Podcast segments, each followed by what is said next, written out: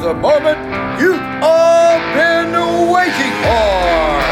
It's time for the Steak for Breakfast podcast. It's Friday, September 29th, 2023, and this is the Steak for Breakfast podcast, episode 278. Make sure you're subscribed to the show. It's available across every downloadable podcasting platform. Find us on Apple, Spotify, iHeart, and Google Podcasts. Check out the Steak for Breakfast Linktree. That'll take you to the show's Instagram, our latest Substack, and verified accounts on Twitter, GETTR, and Truth Social. What's up, everybody? We've got an enormous edition, Friday edition of the show today. I'm Ro. Noah's here. Yo, We've got a great slate of guests. A trio of congresspeople will be joining us. Arizona Representative Eli Crane, Indiana Representative Victoria Spartz, and George Santos will be here. And we'll be sitting down with the former Chief of Staff at Capitol Hill, Jim Pfaff, as well. Lots of breaking news. Donald Trump was in Michigan, rocking the House, becoming the jobs candidate again on Wednesday. We'll bring you the highlights, which in stark comparison to the lowlights that we'll provide you with from the second GOP debate and the Joe Biden impeachment inquiry committee kicked off yesterday. We'll check in there as well. But before we get to any of the headlines, let's take it up to Capitol Hill in the center of the political universe. Change the way you consume your news. Smokey, this is not Nam. This is bowling. There are rules. Today, Junior!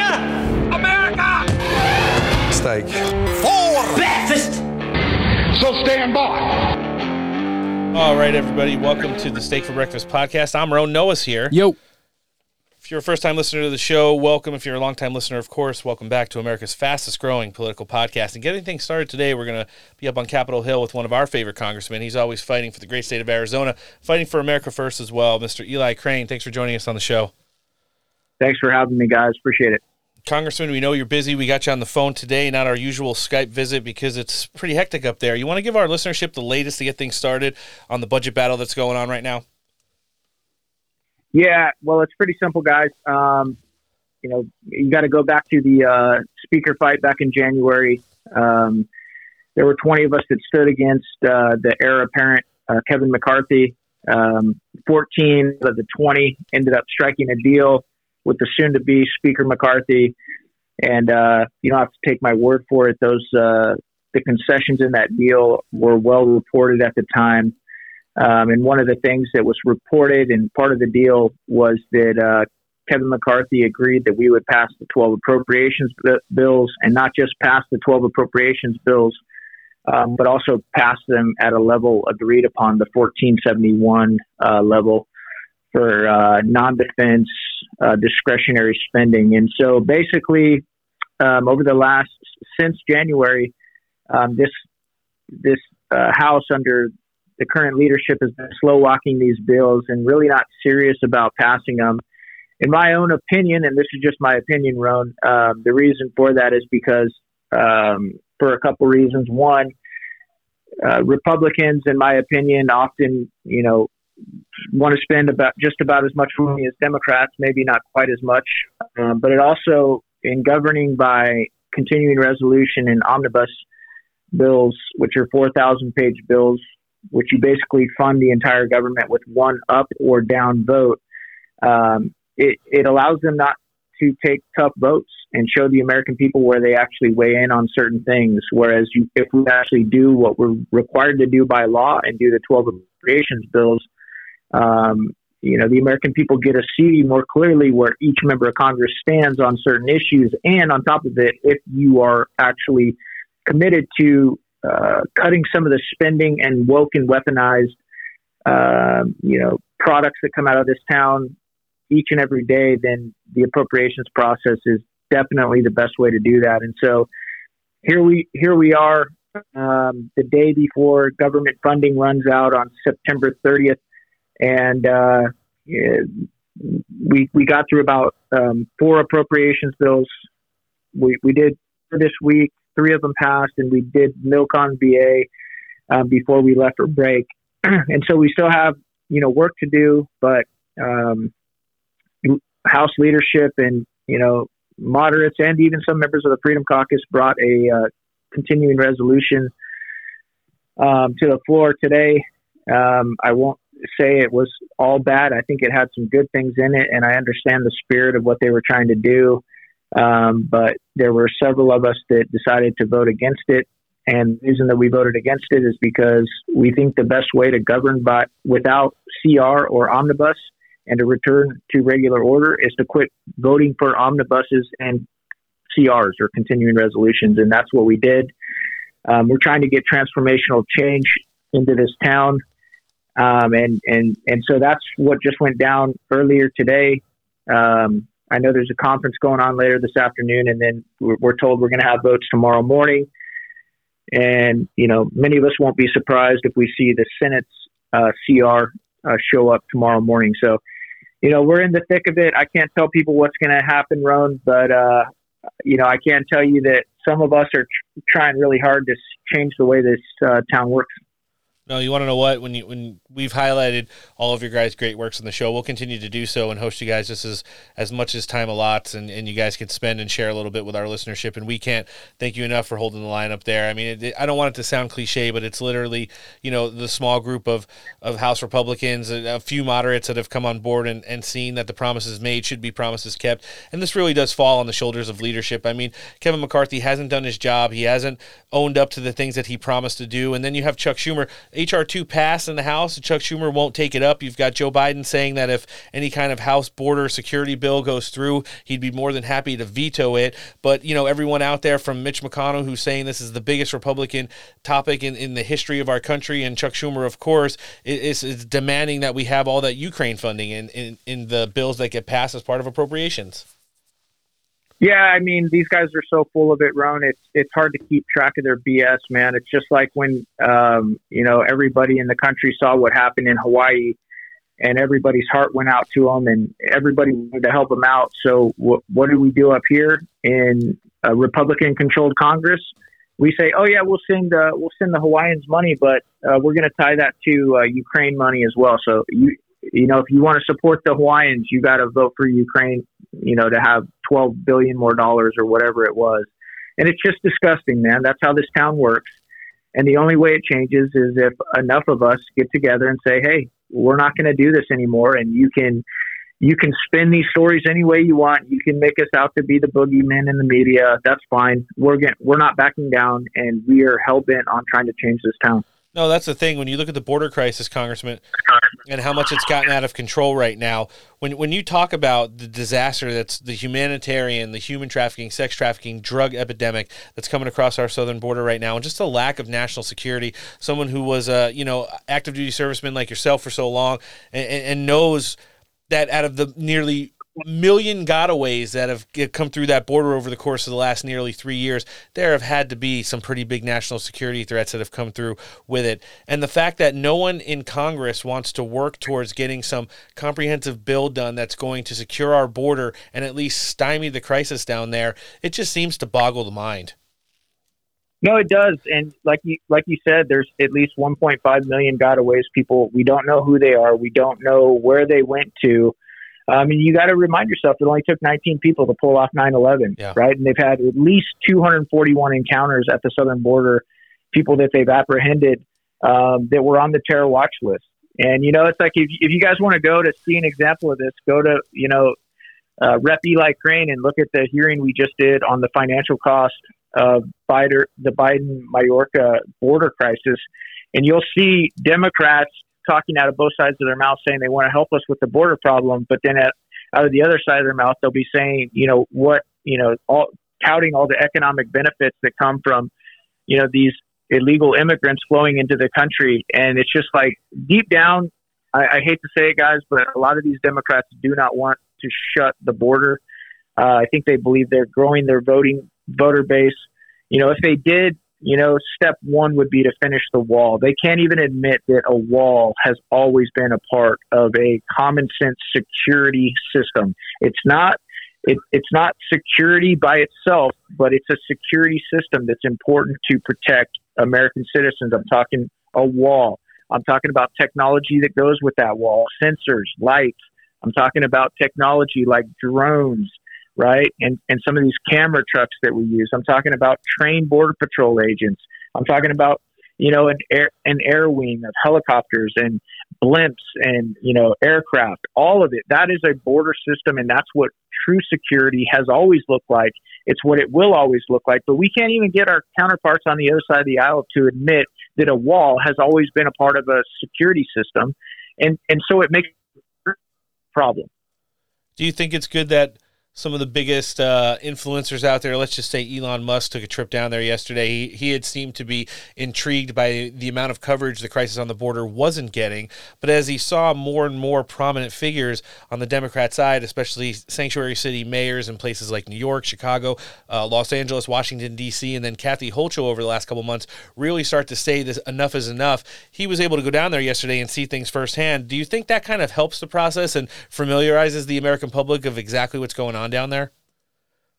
No, one hundred percent. That that's a big part of it, and unfortunately, you, you saw this with Eric Adams. Run, um, he he was out there years ago touting the fact that you know he he represented and led in a sanctuary city, and what's he saying now? He's completely changed his tune because, like Arizonans in Texas, now he's feeling the pain of his poor choices and and that's what it takes. But it also takes individuals like your Elon Musk type that have huge followings to go down there, bring exposure to it. Because the sad fact of the matter is, for a lot of these people that just go home every day and turn on their CNBC or CNN, who aren't covering this issue to try and give cover cover to the Biden administration, which they helped install. Um, they don't know about this crisis. They're not seeing it every day. And for many of these people, it hasn't started affecting lives yet. But if we keep just like you saw in New York and Eric Adams changing his tune. Once you feel the pain of, you know, having this many individuals come into the United States and many of them, we don't know who they are. We don't know where they went. We don't know what their intentions are. I hate to say it, Ron, but I'm very concerned about what the aftermath and the fallout of this completely foolish and America last uh, administration, you know, is, is going to bring to us. Yeah, I mean, if we can't get uh, to the drawing board and get something passed that's going to lock down the border, at least in some context right now, I can only imagine what the next year and a half is going to look like. Congressman, last thing I want to touch with you on we saw yesterday Jamie Comer, Jason Smith, and Jim Jordan kicked off the Joe Biden Impeachment Inquiry Committee. Uh, a lot of opening statements, of course, a lot of grandstanding from the radical progressive left members that were on there. Jamie Raskin didn't do anything to rein in, uh, you know, members of his own party, but there was a lot of things being explained, and, and basically at the end of the day, they're saying that there has to be an investigation to find out whether or not Joe Biden himself participated in the crimes that were being committed, whether it be tax fraud or, or FARA violations, things of that nature, in regards to benefiting himself and his family while both a senator and as the vice president of the United States. Just from your vantage point, do you think that this is a great part of the process that we're working towards getting some accountability for Joe Biden and his family, or do you think we're up against the clock here with the 2024 presidential election cycle starting to ramp up? In just a few months now, we're going to be a, a year away from the ballot box. Uh, where do you think you, this is going to lead? You know, I, I don't know where it's going to lead. I'm glad that we're at least doing the investigations. I, I wish they were going to, like I think the entire public, um, at least on our side, I wish they were going faster. I'm not a part of um, these committees um, that are looking into this stuff. Um, you know, so I, I, I'm glad they're getting, glad they you, they've got their subpoena power. I'm, I'm, glad they're moving forward.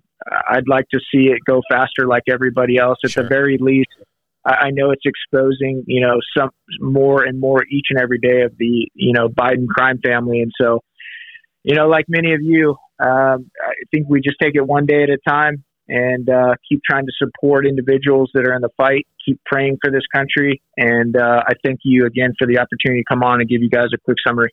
No, listen, we, we really appreciate the work you're doing. There are very few fighters up on Capitol Hill right now, Congressman. You're definitely one of them. We're going to live link your congressional website so everybody can continue to check out the great work that you and your staff is doing up there. But for anyone that's not following you on social media, where can they check you out? Uh, Rep Eli Crane is a great place. Thank you, guys. Appreciate you. No, appreciate you. This is the congressman who's proudly serving and fighting for America First, representing Arizona 2, Congressman Eli Crane. Thanks for joining us to get things started on this Friday edition of the Steak for Breakfast podcast. I will then go to every foreign country where we're paying billions and billions of dollars for their military defense, as I was doing before, and tell them that if they do not massively increase their Purchases of Ford, Chevys, GMs, and Jeeps. Our troops are packing up and we're coming home. You got to buy our products. You got to buy our products. And that's going to be the least of it. And if we can afford to send hundreds of billions of dollars to Ukraine, then we can afford to have an auto industry that pays our workers a good living wage and keeps our workers working. Ladies and gentlemen, I've been preparing my entire life for this battle. We did such a great job four years ago. We were unfairly interrupted. Let's be nice about it. We were very unfairly interrupted, but in many ways this is better because we've seen what a bad job they have shown us, what a horrible job they do. And we'll be able to do things that nobody would have thought possible.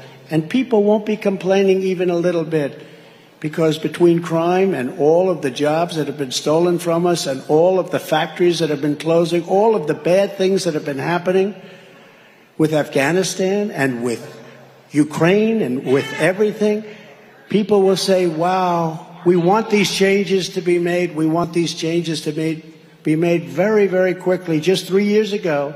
All right, jumping into the news portion of our show now. It's a big, busy Friday edition of the Steak for Breakfast podcast. I'm Ro. Noah's here as well. Yo. So, Donald Trump gave a speech this week on Wednesday in Michigan, in a Detroit suburb, to a group of union and non union members of the United Auto Workers. No, I know you checked out parts of it.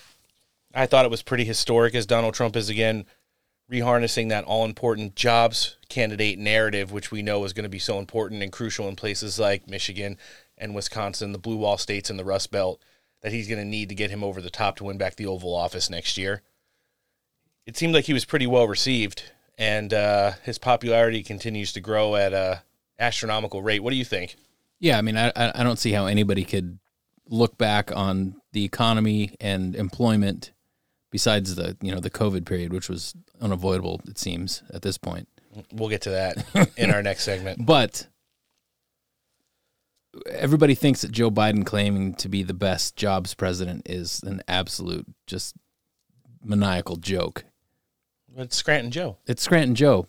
Puerto Rican Everybody's got to have three jobs now, so now there's three times as many jobs. Jewish Joe. Good job. Polish Joe. Polish Joe. Irish Joe. Italian Joe. You name it. Smoking Joe? Not anymore. Yeah. We also saw the news that broke overnight. We're not ignoring it. We'll touch on it at different points of the podcast today. Senator Dianne Feinstein out of California passed away at the age of 90. Damn! Just want to uh, pay homage to her long documented resume uh, as a one of the longest sitting senators up on Capitol Hill. She began in 1992, went through at least to this point of 2023. She definitely did her part in California with one of the biggest money laundering operations ever, the high speed rail that was started in the late 90s and still isn't finished. Is that the above ground one or the underground one? Hmm. She also had a personal chauffeur for nearly two decades that was confirmed to be a Chinese spy. That's awkward. And even though the only place she's worked for the last 40 years is as a senator from California, she dies with a net worth of over $90 million in her portfolio. She have family? To, she's going to leave that too? I'm sure they'll be fine. So for I think people that are in uh, Congress or politics or whatever, and they die with that much money, Mm. whatever their biggest things that they're proposing, all their money should go towards that. don't say that, Noah, because she was also one of the biggest gun grabbers in the history of the Oh, Republic. I forgot about that shit. Disregard. Yeah, so rest in peace, but you shan't be missed. Moving along, Donald Trump in Michigan, huge deal this week. It was a counterproduction to, oh man, the second GOP debate. We'll unfortunately get to that in a bit.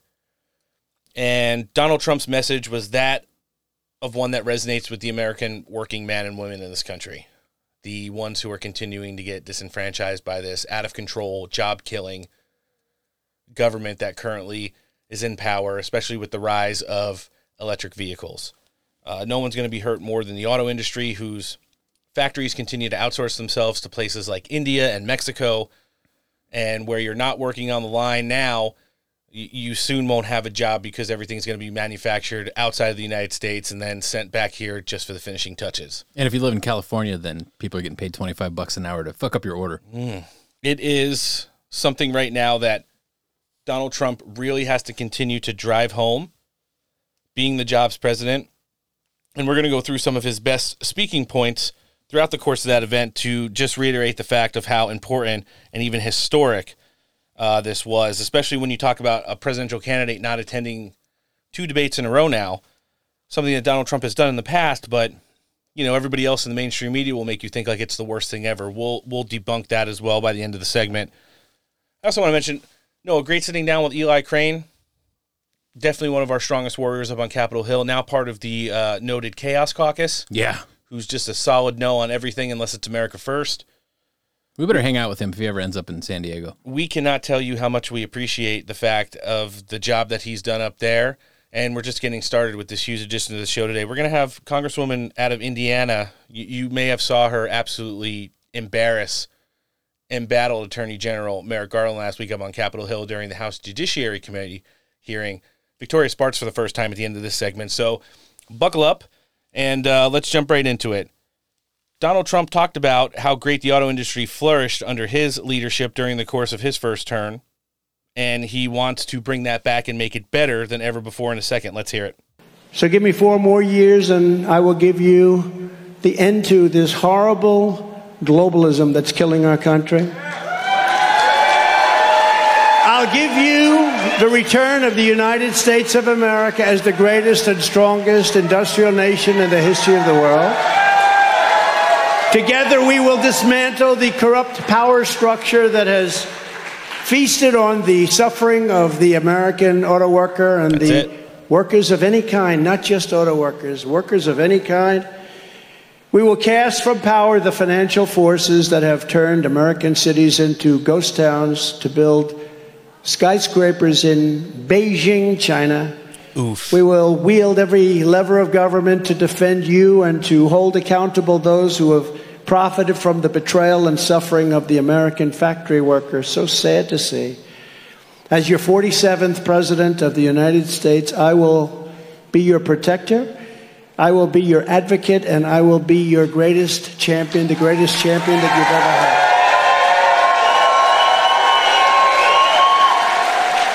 I don't hear anything wrong with that, Noah. No, I like it. And you know, when you talk about some of the work Donald Trump did, taxes and tariffs on everything not being made in the United States, incentives for companies to move their factories back to the United States, an economy that was so robust that wages soared under President Trump, and people just lived better lives. How does anybody think that's not a good thing? Like, do you remember when we used to make shit here? Mm. Like when you go to the store and you look at something that's on the shelf and you and you see that it's made somewhere else, and it's this lightweight piece of shit Fake plastic. garbage that's gonna fucking blow up in the microwave or drop, you know, crack into pieces if you put it in the dishwasher. And it's like, really? We had to fucking throw this in a shipping container and drive it on a goddamn boat all the way from fucking China. We couldn't just do this here Yeah, it's just one- over pennies. And, and I mean, when you look at the two biggest things that are driving the end of the domestic auto industry here in America, Noah, it's the radical climate mafia Mhm. and it's China. And the more that you have a sitting president like Joe Biden is, at the behest of his handlers, who are all globalists, wanting to kowtow to China, wanting to get to net zero carbon emissions. Remember, it's going to cost us at least $500 trillion and we still won't hit zero And it won't do anything. won't do anything.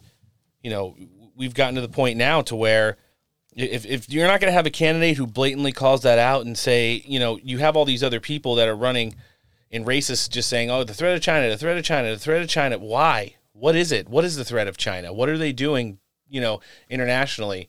Uh, and how are they working with our historical geopolitical foes to destroy the economy here in the United States forever. Because once you lose certain aspects of it, we've already seen it in the microchip processing plants that are outsourced to other parts of the world. One of the biggest ones that everybody doesn't talk about it, you know, 95% of America's vaccines are produced internationally. Where we used to have factory after factory here in the United States that would be taking care of our own medicine. Those are kind of important things. Mm-hmm. Being able to heal your fucking communities and your population without having to get, oh, I don't know, hey, this fucking country that we might end up being being at war with at some point. Like, oh, guess what?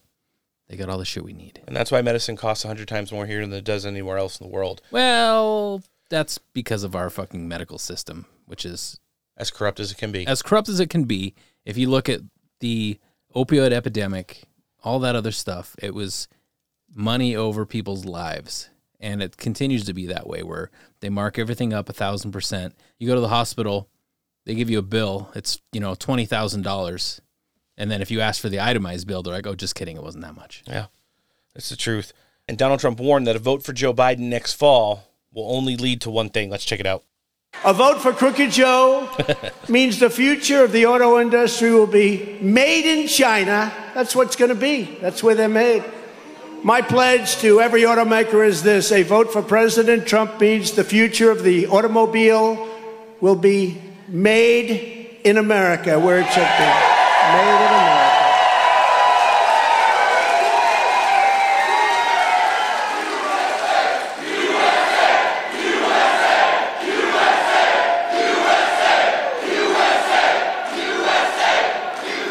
It will be fueled by American energy. It will be sourced by American suppliers. It will be sculpted from American iron, aluminum, and steel. And it will be built by highly skilled American hands and high wage American labor. That's what's going to happen. That's what's going to happen. And we'll do it first day in office. Let's go. First day in office, it'll be signed out first day in office. What they're doing to our country is horrible. What they're doing to the auto workers of this country is just doesn't make sense. I saved uh, American auto manufacturing, you know that in my first term, and I'll save it again. We did great. We did everything to keep those jobs going. We'll save it again in our second term. Unfortunately, that's what we had to do because things happened uh, during the election that you know about, happened right here in this state also. And we will make it bigger, better, and stronger than ever before. That's what we're going to do. But we, we want to talk about it, but we talk and we keep talking, but we don't want to talk too much. But before we do talk about the current UAW strike that we've been hearing about, and uh, I see people really with mixed emotions because you're striking for wages, but you know your job's only going to be here for two years or three years if you're lucky. And that's a huge point right there. Yeah. Donald Trump tried to redirect the anger and angst from the United Auto Workers, not just simply for higher wages. Because listen, following the pandemic, the people who are at the corporate level and above, who are in charge of the auto industry, they've had a 400% raise in wages, in earnings, and value. While the wages of the workers haven't really changed over the course of the last couple of years, and definitely not enough to meet Bidenomics and the awful inflation rate in this country right now. Oof. And when you talk about a state like Michigan, which essentially is a across the board a blue collar state, you just can't have that. Now they're they're minimizing these people's jobs, they're reducing hours, they're cutting benefits, and the people are just beat up. But Donald Trump told them, your strike right now, centering around wages, is a good fight. But the better one is, and the most important one is, you have to save your industry. What's the difference if you're making $17 an hour and they bump it up to $20 an hour? And in 2025, your plant closes. Did, did, it, did you really benefit from making $3 more an hour for two years if your job's going to be outsourced and you're eventually going to be fired? And, and the thing is, is that when you just look at the X's and O's, Noah, it, it, it makes sense. And, and Donald Trump also challenged the auto workers to encourage your leaders who are part of the corporate elitist class to get behind Donald Trump and endorse him. Wait, you don't think Donald Trump's going to show up to the uh, auto worker plant and verbally berate somebody that's asking him a legitimate question, I mean, he like lit- Joe Biden did? well, I mean, Donald Trump called out the the leader of the labor unions and said, "Listen, he went on TV and said he didn't want me here." And he went on TV and said that he doesn't need to endorse me. And he's like, look at all you people that came out. It sounds like you guys want to endorse me. Why don't you have him be the voice of you? Because a vote for Donald Trump is a vote to save your industry, Yeah. not just have higher wages. Yeah. uh, Decimating the automotive industry is job number three of Joe Biden. Literally. Yep. Like, what, what are the other two? Ruining the country, propping up Ukraine, And climate change pronouns everything. and don't forget, everybody comes in free. True story. And they're, and they're getting paid. That's the thing. You know, Donald Trump would continue to hammer both Joe Biden and China as the speech rolled on. Let's hear it. For decades, you've watched rotten and crooked politicians like Biden treat American jobs as disposable and American workers as expendable. They sat back and got rich by taking bribes to let other countries rape and pillage our jobs and our wealth. That's what happened. Joe Biden claims to be the most pro union president in history. Nonsense. His enco- think of it. His entire career, just think of it. His entire career has been an act of economic treason and union destruction. He's destroyed unions, shipping millions of American jobs overseas while personally taking money from foreign nations hand over fist. Look at the money he got from China. Look at what's coming out of China. China. Crooked Joe backed NAFTA. He backed China's entry into the World Trade Organization. He backed the horrendous Trans Pacific Partnership, which would have destroyed the American auto industry had I not stopped it. You remember when I stopped it? You I guys like the were way he says industry. Yeah, and you know Donald Trump would go on in that speaking piece right there to give a great analogy about Joe Biden. He said the job that Barack Obama was able to do to destroy the domestic auto industry during the course of his two terms, mm-hmm. Joe Biden has returned in the form of a vulture to pick At the bones. at the dying carcass and bones of of the auto workers and, and, and the factories that are you know falling apart in cities that are going under right now, and it's just It's amazing that there's still mouth breathing idiots that are just gonna fucking line up to rubber stamp this guy in again. I, I don't think so as much to be honest with no, you. No, but there are. I, I the other day I was driving. I saw somebody with a real fresh looking Biden bumper sticker on their car, hmm. and I was like, "Man, I really hope this person's going the same place I am, so I could get a better look at him." wasn't Dark Brandon. No, mm. I thought about following him, but I thought it'd be weird. Yeah, we don't want to do that. We're not stake for stalkers. I wasn't gonna follow him far. I just wanted to get a picture. The speech was well received, and the polls are going to reflect that. Now, we're, we're going to talk about polls in our next news segment where we're going to break down just the absolute disaster that the second GOP debate was. But, you know, when you talk about, I didn't even bother to even look at it. well, you got to watch it for the uh, for the show, Mm. and that's the thing. Not getting paid enough for this. The Daily Mail put out a poll. Who was the real winner of the second presidential debate? I did see that article. I didn't click on it. Donald Trump won by one point. It wasn't there.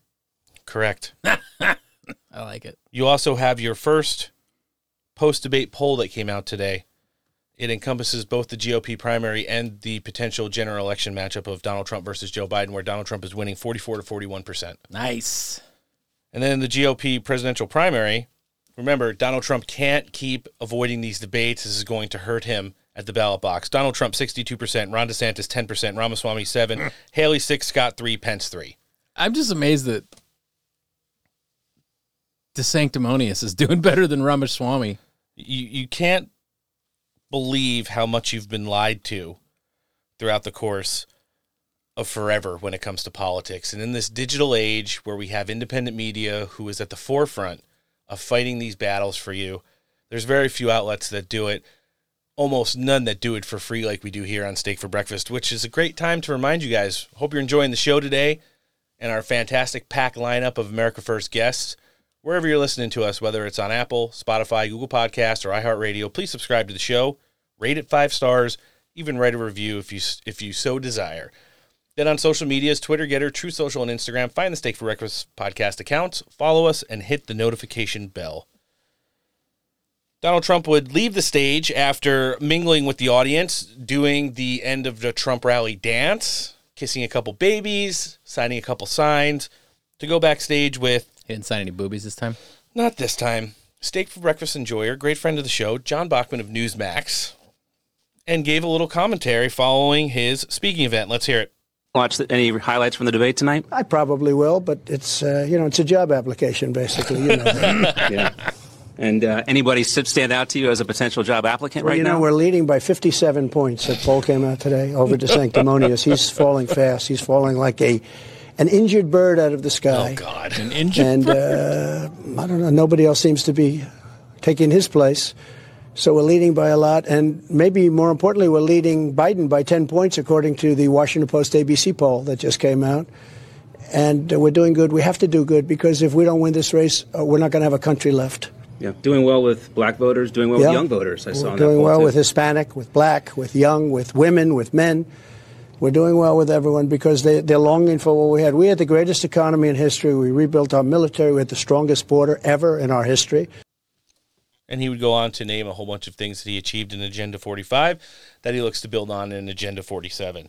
Yeah, I just I wonder what nice way people can when they don't want to just like verbally berate people over like their potential voting choices. Hmm.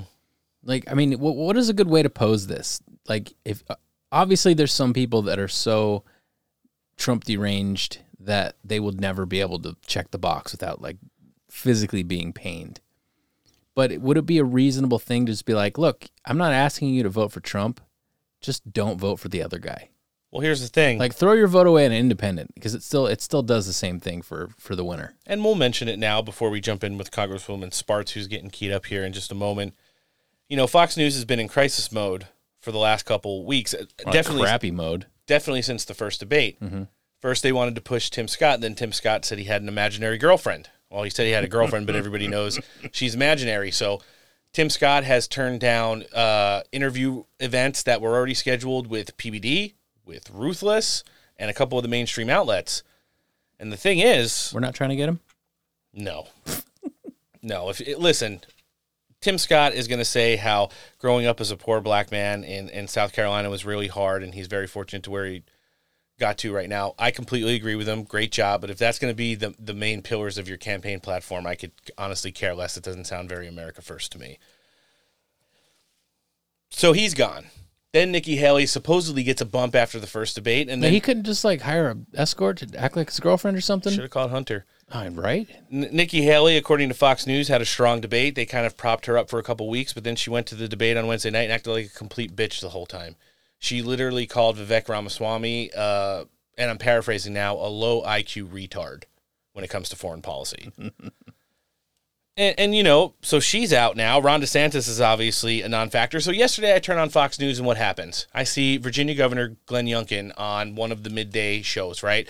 And they're talking about, you know, just the debate, the fallout from it, the kind of race in general.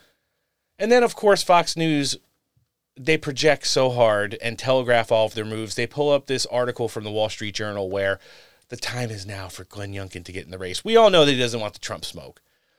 When you talk about the job that the meme makers and online organizations like the Dilley Meme Team have done to Ron DeSantis, do you think that Glenn Youngkin really wants every single time he wipes his nose, wears the wrong shoes, an inappropriate shirt, makes fun of his wife, makes fun of his kids? Do you think he wants that 24 7 they don't need that smoke. no, and, and they do it all for free, so they would so easily just jump from Rob DeSantis, DeSanctis over to Glenn Youngkin and just ruin him. I wish I had more free time. I would love to contribute to their stuff. Like, you know, we've we've put out some pretty good memes. Yeah.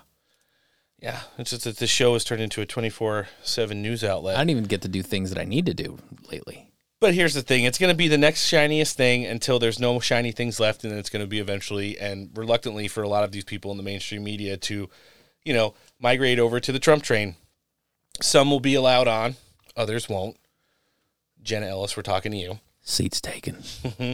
Steve Deace, you're never coming back, you fucking weirdo fat piece of shit. Seats taken. But that's the thing.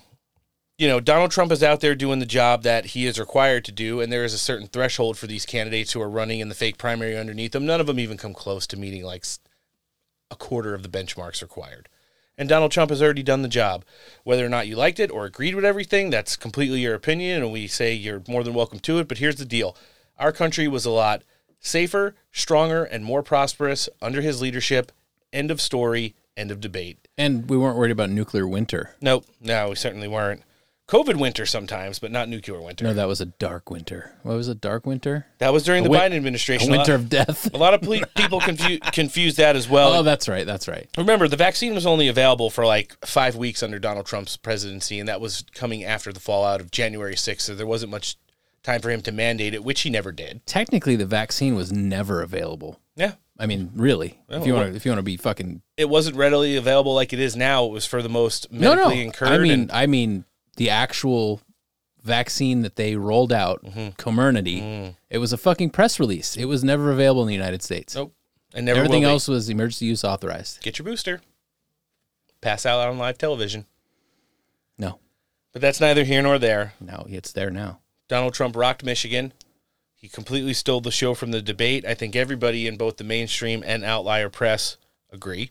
Outlier press. Mm. Oh, is that new? It could be us. All right. There we go. We're going to be jumping in with Congresswoman Victoria Spartz for the first time in just a moment. But before we do, let's hear from one of our partners. I think it's time we had a conversation about a good night's sleep. Pillow King of Minnesota, Mike Lindell, and the apparatus known as the My Pillow family has been cranking out savings down at My Pillow for over 20 years. And for the first time in 20 years, they've changed the long-standing My Pillow and now have the My Pillow version 2.0. You enter promo code STEAK at checkout, you're going to get buy one get one free.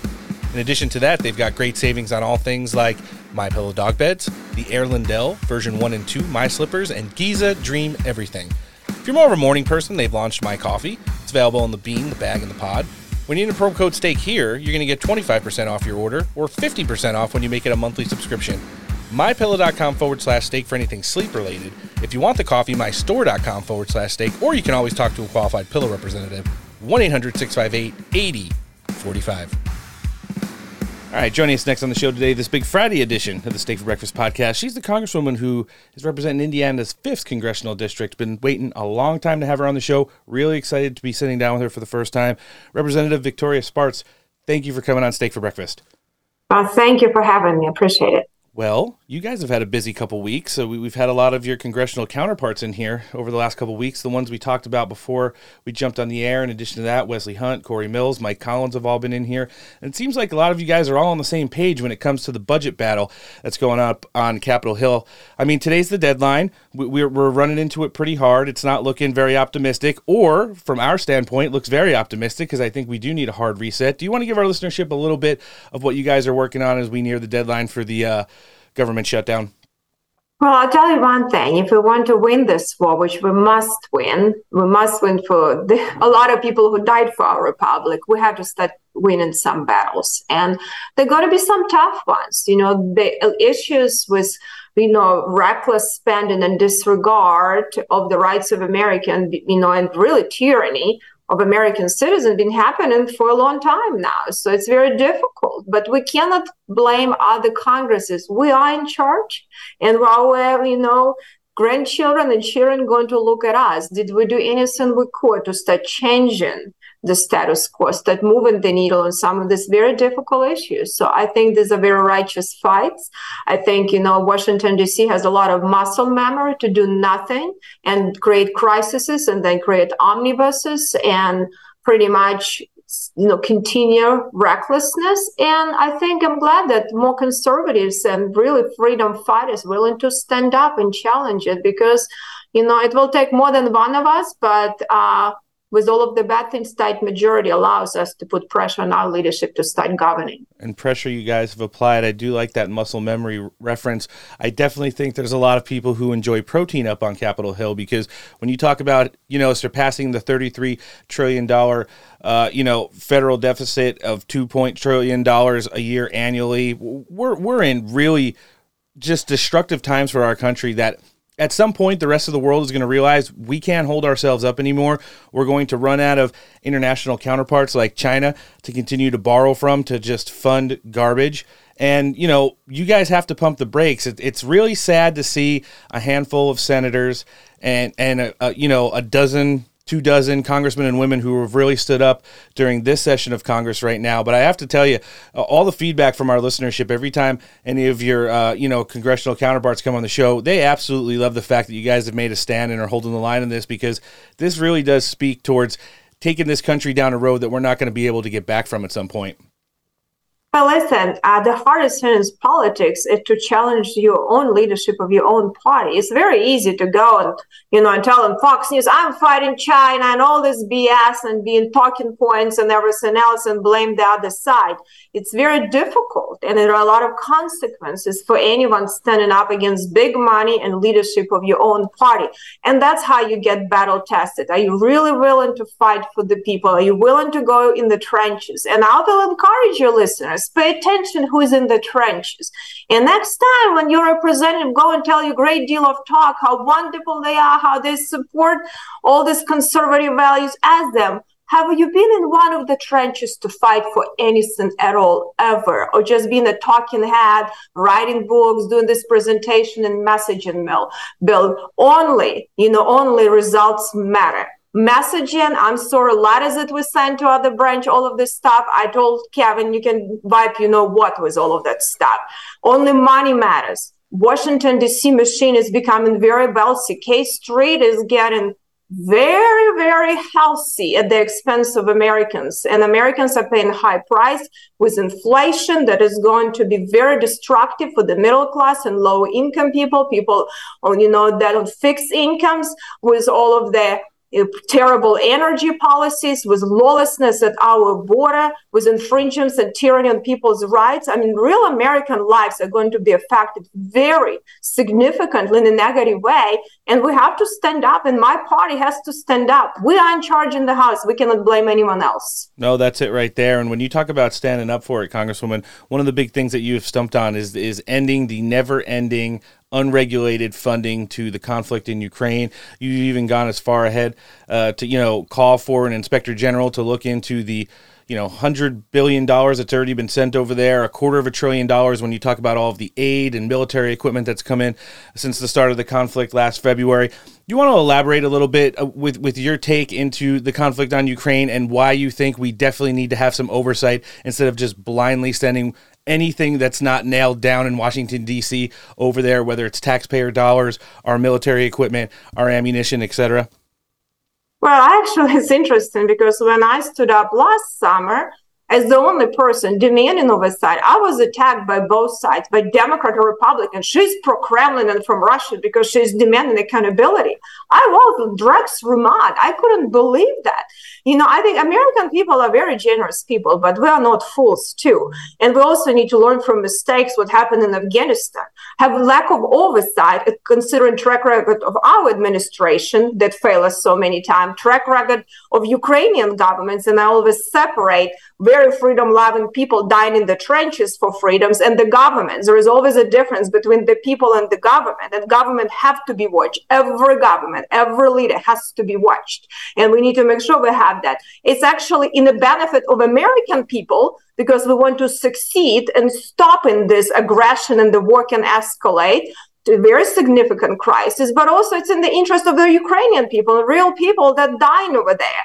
And you know and this is a very serious conflict. So i think i was very surprised and shocked when i got attacked but you know what? I'm okay. I can be one woman standing. I don't care about that. Unfortunately we have too many people here in washington d.c that don't care about people's life you also cannot neglect domestic issues i think this is an issue that's very material and i think this administration fell in so many fronts you know and if you want to deal with dictators i mean if you remember how the conflict started when you know, President Obama, when, uh, you know, Putin went into Crimea, he gave Ukrainian blankets. Yeah. And then he did nothing, you know, when he entered Eastern Ukraine. Actually, Trump was the only president, you know, who gave Ukraine little weapons and told Putin, not under my watch, you're not going to move. And guess what? He didn't move. You know, but then he saw President Biden being weak, political, have a lot of the same Hillary Clinton, Obama people around him which you know failed in so many foreign policy issues. And he said he's an opportunist. He only understands strengths. I mean peace through strengths. Unfortunately that's the only thing that works.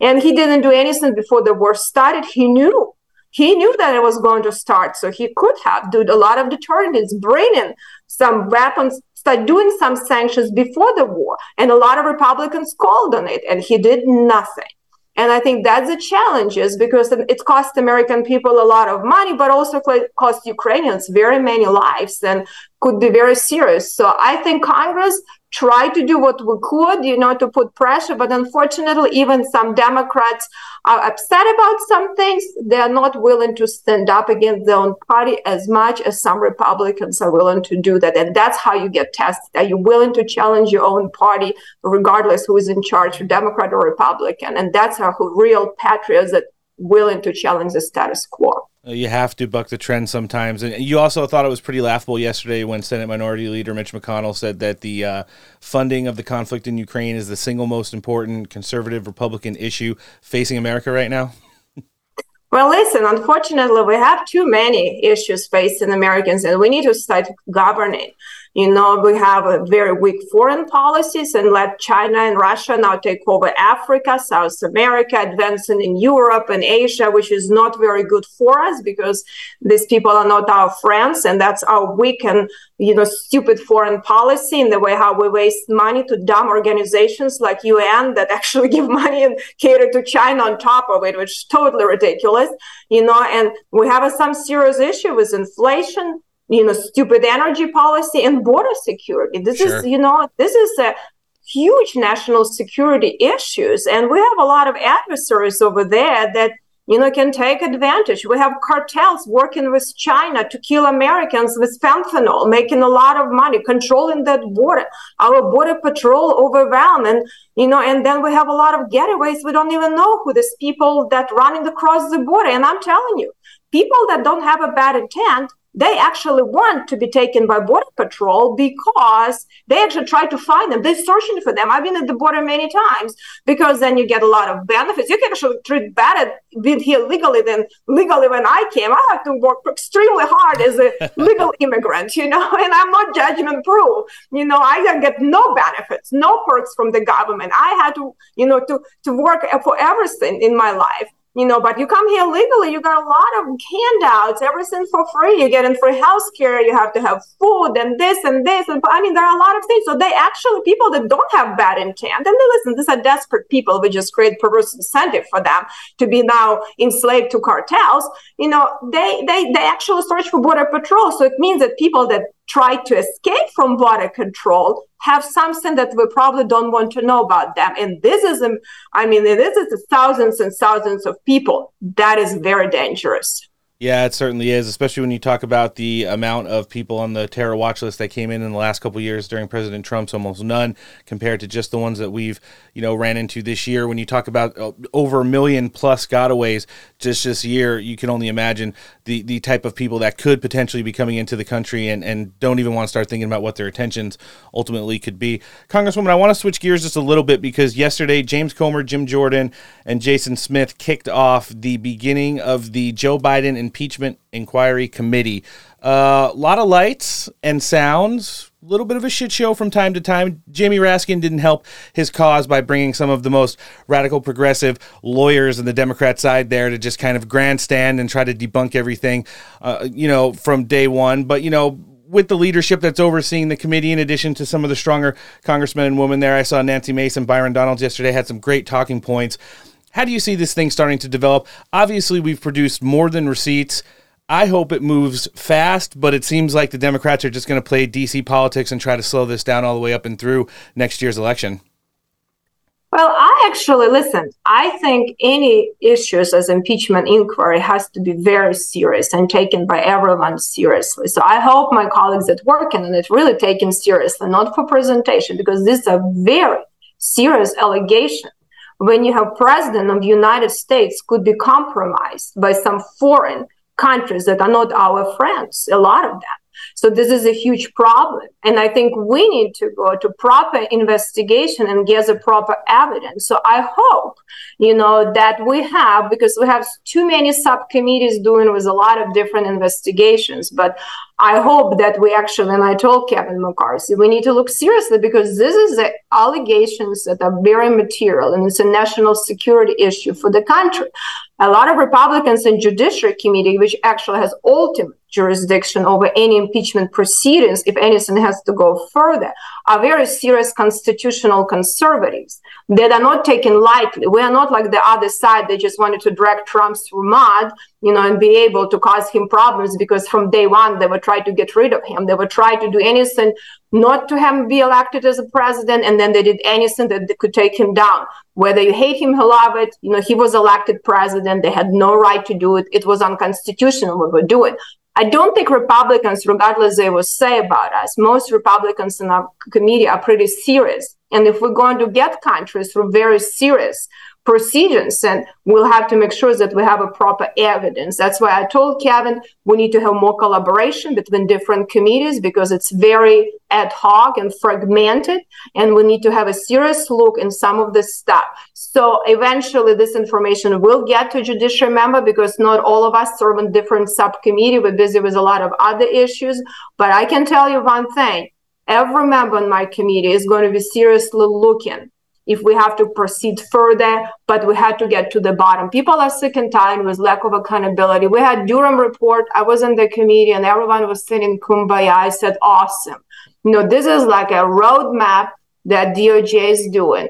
Let's make sure we appoint special counsel because then you don't have to answer any questions. You know, attorney generals, well, it's under investigation. And everything is under investigation, so they don't have to answer us. Then make sure you slow walk all of this investigation. They were very quick with Trump. They actually started to doing proceedings with an investigation without even do proper vetting of very shady sources. They were very quick, but they drag on on Hillary Clinton. They did the same on Hunter you know, until statutes of limitation expired. Very convenient. Then no one remembers anything. You know, as I said, you know, in the listen hearing, FBI agent needs to be tested for amnesia before they get hard. You know, everyone doesn't remember, doesn't recall, you know, and then pretty much no one at the end goes to, you know, uh, n- no consequences and no one goes to jail or get punished. People then write books and sit on CNN and do their presentations. So of course, if there is no you know consequences of making bad you know doing bad actions so there is no deterrence to continue doing it and that's been doing done for a while now no, I mean you make an excellent point there. I know you gave us a couple footnotes from your exchange last week. I'm going to end on that point because I do want to touch on it. We do extensive coverage of you know the politics here in the United States. We try to take it from all angles, good, bad, and in between we, we have so many congressmen and women that come on the show and give our audience a real take and some insight onto what's going on. Out of all the stuff that I've seen throughout the course of this session of Congress, uh, you know, I have to admit, I think your exchange with Merrick Garland last week uh, on the Judiciary Committee was probably one of the best and strongest performances. Not like it's theatrical. I'm just saying, providing the United States and, and the people of this country with actual receipts on what's going on up there and how bad this Justice Department has turned into under his watch for everyone to just see. And I want you to just give us a little bit of insight onto you know how that exchange kind of went down. I mean, we've considered Merrick Garland on the show. We've kind of tabbed him the best revenge hire in the history of modern politics. He was obviously shunned and embarrassed during his Supreme Court nomination by Mitch McConnell back during the Obama administration. And it seems like now that he's got the reins, he has no problem going up on Capitol Hill saying he doesn't remember, can't talk about it. Uh, you know, all the all the excuses he gives. Meanwhile, he goes back to the office and lets all the people that are working under him, Lisa Monaco, who's definitely, you know, one of those people that were involved in the Obama administration and all the stuff that has to do with Russiagate that we were just kind of grazing over right now. And you know when when you look at it it seems like there's no rails that this guy won't go out of the parameters of. It's whether it's you know catholics that are going after religious freedom pro-lifers pta parents and now you know congressmen and women they're opening up investigations to them. And then obviously all the stuff with president trump. When you see this stuff kind of going down i'm sure that was a very you know emotionally driven way to kind of let him hear how you speak on not only behalf of your district but on behalf of the American people who have had to live under the guise of this, you know, terrible administration for the last nearly 3 years now. What, what was uh you know your big takeaways from that exchange with him and, and moving forward do you think it's going to move the needle at all on the way he operates well, listen um i'll be honest with you you know i you know i I'm not naive about politics. And came as a, you know, I had very low expectations from Congress and it exceeded my expectations, you know, and, but, uh, but, you know, I'm sitting on this committee and what my frustration is, unfortunately, these people not only care about the money, right? If we don't start doing our job and take money from them and do proper oversight through authorization processes, they don't care about anything else. So they know, you know, we do this presentation and all of this statement. I know exactly how they're going to answer. Actually, they taught me a lot of these things, like how I'm going to answer. If somebody asks me, I'm like, oh, this is a good line. This is pretty clever. You know, they're brilliant and clever to avoid accountability. I mean, I have to give them credit. That's that they taught for years and to do that. So I'm sitting there and I'm like, you know, I even told Jim Jordan, I said, listen, this kind of waste of my time. I should be happy to yield you time. And, you know, I don't really. So I said, like, don't, you know, I will listen and see if there is anything useful I can ask him. I'm honestly just like, I used to prepare and do this question and this. I'm like, oh, this is five minutes. They know they wasted five minutes of your time and then move on. Okay. And I am not there to presentation. I actually need to figure out what to do to save this republic. Mm-hmm. So I was sitting there and I was actually was almost like not going even to talk to him and just, um, you know, yield my time to Jim. But then I was listening to him, and he was a very like moving story. He was talking about his grandparents came from Belarus, being under oppression, being afraid of the government, and I just thought, you know what? I mean, I don't know him. I mean, but there is something always in some human being that maybe they could feel embarrassed that what they're doing, you know, and maybe he doesn't hear what I hear from the people, you know. And I just wanted, you know, there was totally, you know, I just wanted to share with him as a human being that I want him to know that what he said about great about this country because his grandparents came here from came you know you know escape tyranny and oppression. That's exactly what he's doing right now. I want him to know that how americans feel on the ground. A lot of people here never get out in washington d.c they don't understand what the real life is and how they affect real lives of Americans. They don't get it. So I just wanted him to hear and maybe think about it, what he's doing and how it affects people's life. That's all I can do you know, it was interesting. He was at some event later and he stepped, you know, he came down to me and said hello. He says, Well, I'd be happy to talk about something. I don't know. There is much to talk. I've been trying to talk on FISA and everything else. I think we need to make some stands. And I hope my Republicans will stand strong because we have some bills that are very important. Yes. You know, we have FISA. Section 72 authorization, and we can make something. So I don't know if these people care, but I want them to know because maybe they do not know what they're doing is a tyranny of the government and it breaks my heart that it happened in our country. Yeah and, and we can only be thankful for fighters like you congresswoman up on capitol hill. Listen i'd be lying if i saying this hasn't been awesome sitting down with you for the first time today. We're going to invite you back at some point in the future. We only hope that you'll be inclined to join us. We're obviously going to live link your congressional website in the show description today so everybody can check out all the great works that you've got going on up on Capitol Hill in continuing on in your fight. But for anybody that's not following you on social media, where can they check you out? Well, I think it's, you know, Rep Spartz. It's my um, Twitter. And, um, you know, I'm trying to be more active and doing more social media. I don't have as much time, but I'm very happy to join people that willing to have a direct discussion with the American people because you will not get it from traditional media. So it's good that people like you are, you know, and doing this podcast and informing American people more because that's the only way how we're going to save this republic to have American people saying enough is enough and start get rid of some worthless politicians. Thank you for having me. No, it certainly is. And I'm going to take that as a soft yes for you coming back on the show. This is the Yes, I'd be happy to. The Congresswoman that's representing Indiana 5, absolute warrior up on Capitol Hill for America First. Victoria Spartz, thanks for joining us on the show. Thank you for having me. Governor Christie, as governor of a non border state in 2010, you supported a path to citizenship. But when you ran for president in 2016, you flipped, saying immigrants should be tracked like FedEx packages. Where do you stand now on a path to citizenship for 11 million of undocumented immigrants? Well, the problem is that since no one has done anything since we first had this discussion 13 years ago, we're not in a position to be able to do any of that anymore. What we have to do now is first treat this like the law enforcement problem it is. Our laws are being broken every day at the southern border, every day. And Joe Biden and his crew is doing nothing about enforcing that law. They are letting it go. And by the way, they announced during the presidential race they were going to let it go. And we need to have a, go- a president who acts like I did as governor, enforce the law. First and foremost. And that means what I'll do on day one is sign an executive order to send the National Guard to partner with Customs and Border Patrol to make sure that we stop the flow of fentanyl over the border, but also to make sure that we send a much different message. We want you here in this country to fill the six million vacant jobs we have, but only if you come here to follow the law and only if you come here legally. If you come here illegally, we will apprehend you and we will send you back across the border from which you came. And the fact is that until we set a law and order agenda in this country, not only now but in the future, we won't we won't be able to continue this. And I'll look. I'll tell you this: Donald Trump failed on this as well. He said he was going to build a wall across the whole border. He built 52 miles of wall and said Mexico Oh, would pay for it. it. Guess what? I think if Mexico knew that he was only going to build 52 miles, they might have paid for the 52 miles. And Donald Trump should be here to answer for that, but he's not. And I want to look in that camera right now and tell you, Donald, I know you're watching. You can't help yourself.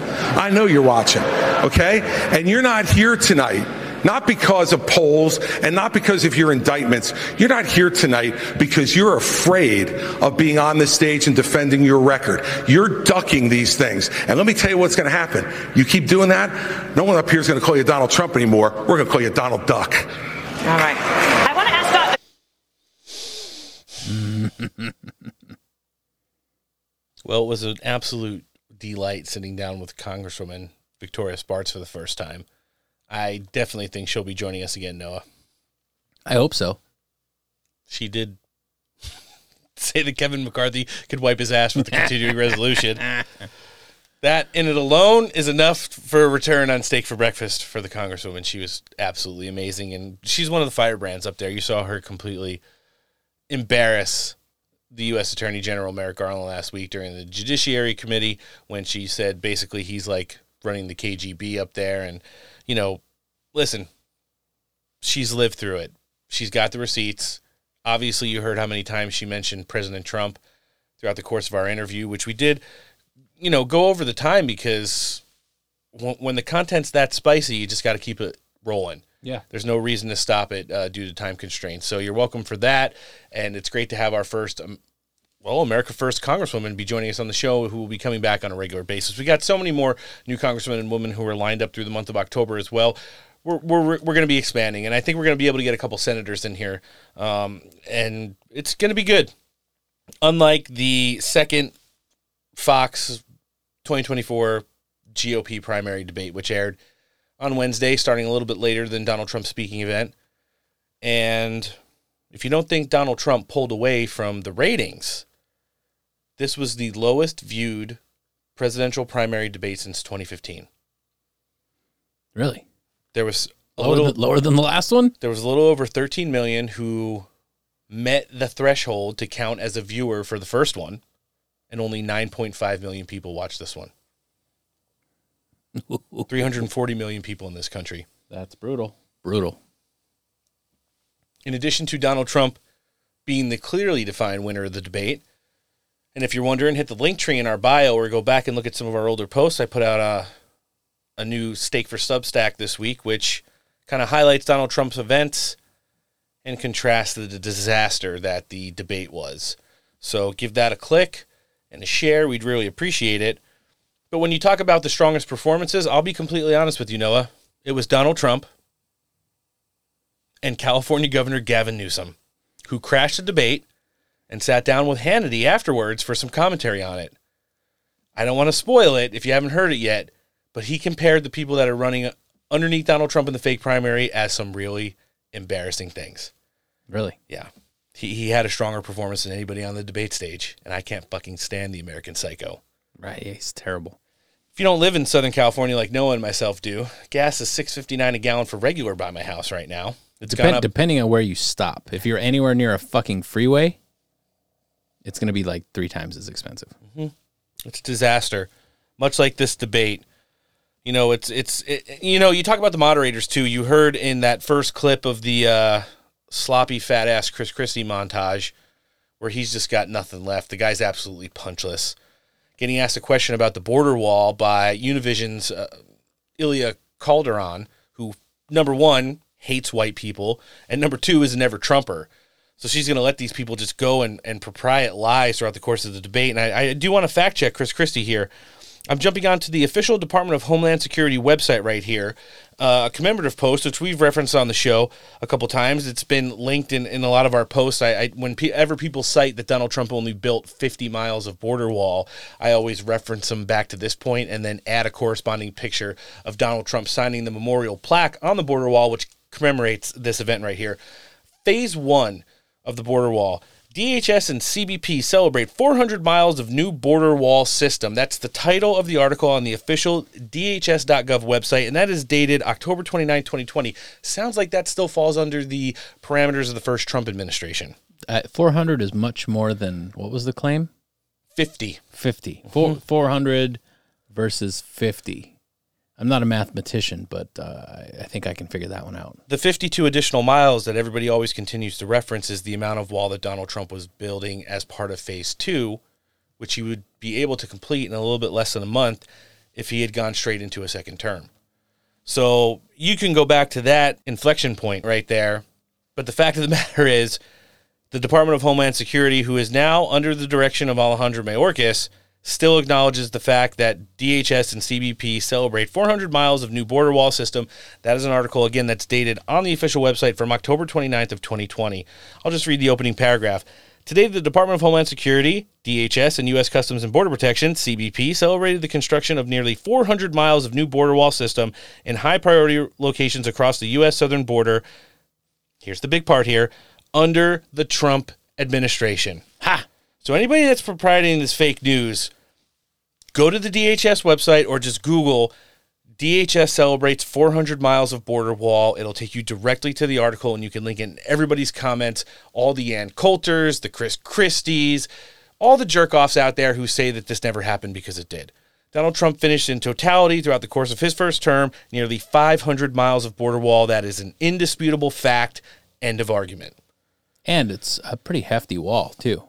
Yeah. Just imagine if you had to follow through with his threats of making it 10 feet higher. Oh, remember, you had like some of the shitty uh, wooden fence that you'd see on shows like fucking Yellowstone Yeah. that were considered border wall. Oh, like a piece of chain t- with some bollards. That, was, And- that was it. And two posts with a sign that says, please don't cross. Please don't drive cars full of drugs through here. Yeah. Thanks. So, uh, listen, we're going to get into this. We're going to, we got to cover a little bit of the debate. Remember, lowest rated since 2015. And then I want to talk about some of the moderators. I already hit on Calderon. She's a racist and a piece of shit from Univision. You had Dana Perino, who, who just was absolutely giving RINO talking points throughout the course of this, uh, you know, debate. And then hours before the, the candidates took the stage, I air quote when I say candidates, because remember, we're referencing the fake primary here under Donald Trump's clear path to the nomination at this point. Dana Perino is gushing at a Clinton Foundation event, introducing Hillary Clinton to speak at this thing. And it's like, what the fuck is going on? She's like, oh, this is like the fantastic, superb Secretary of State, Miss Hillary Clinton. She gives her a handshake, a half hug, a kiss on the cheek. And I'm just like, this is the person that's going to moderate the GOP presidential primary debate? She's gushing over Hillary Clinton? That seems not good. At all. You know, and we all know what happens at the Clinton Foundation. They sure do love them kids Mm, and money laundering. yeah. The debate, I would say, at the most part, and at its very best, was chaotic. It was just everybody yelling and screaming at each other the whole time, talking over each other. Let's play a clip right now so I can just give you guys a taste of what this shit show was like.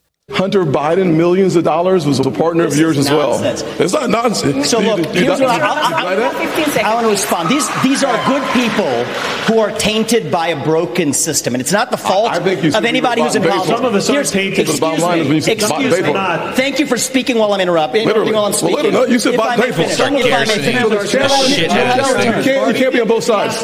Gentlemen, you'll have your turn. One, one of the challenges So we should, listen up. we should have a, focus on the issues that matter. debate between We know debate we big may- business in I China. may- Everybody knows that. If I may, if Let's I may focus address on holding Joe Biden may address the accountable. That's question, what we need to be I actually focusing on. agree This is with on Ron live DeSantis. television. Speak at the same time, oh, oh, no one can understand. Exactly. So, if I may, I agree with Ron oh, DeSantis on China.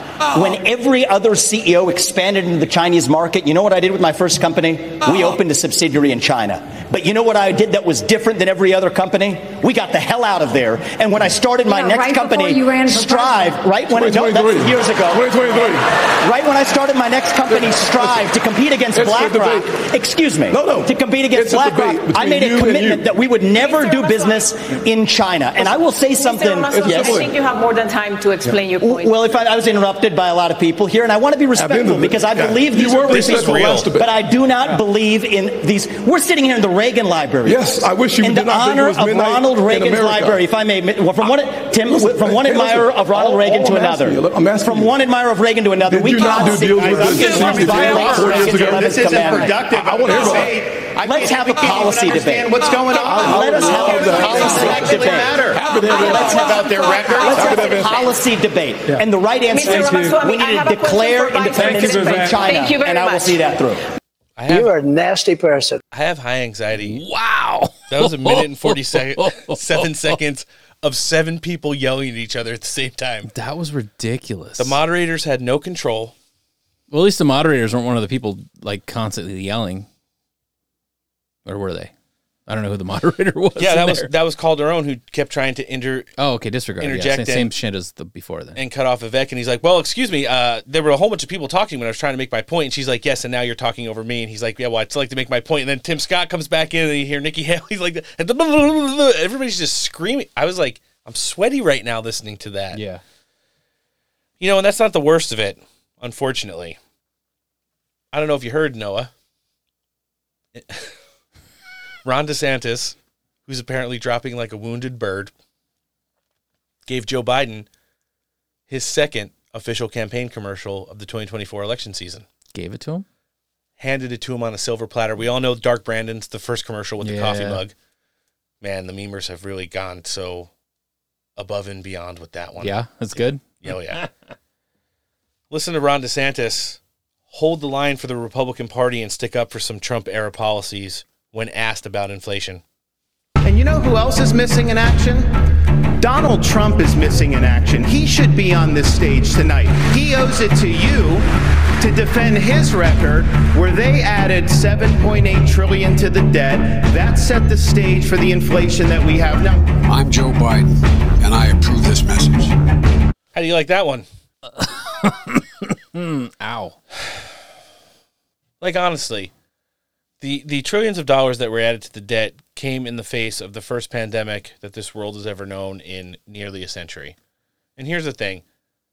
In retrospect, nobody's better armchair quarterbacks than political commentators and, and analysis like Noah and myself are. Mhm, mhm. We all know it was fucking bullshit.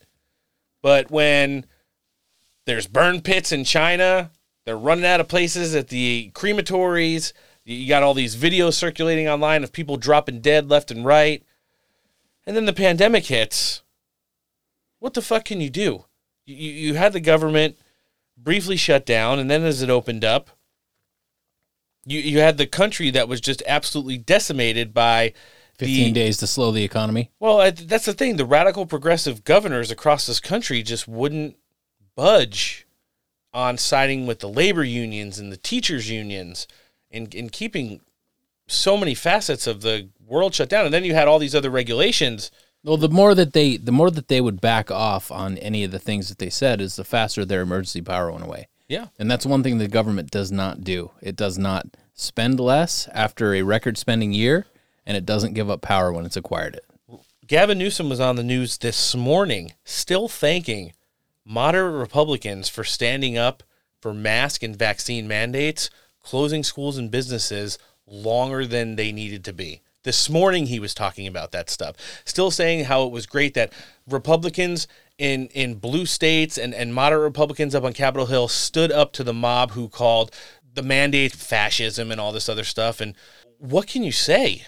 It's like it was if you didn't trust the science at first, you'd, you'd be considered an absolute murderer. And then as you saw how this thing was developing, budget still had to be passed. I mean, a lot of this falls on the shoulders of Congress, uh, you know, in the House of Representatives and the Senate. Even though Donald Trump eventually signed it into law, the fact of the matter is, this is for stuff that they claimed that we needed coming out of the pandemic, and to blame Donald Trump for it. Especially in a place like Florida, where Ron DeSantis continues to try and rewrite history on the pandemic, uh, even though he closed beaches and businesses and had checkpoints going in and out of the state, he closed schools and had max mandates. And he went on TV and just absolutely loved the vaccine and, and did all these public events at places like Publix and with local pharmacies, CVS, and all that bullshit.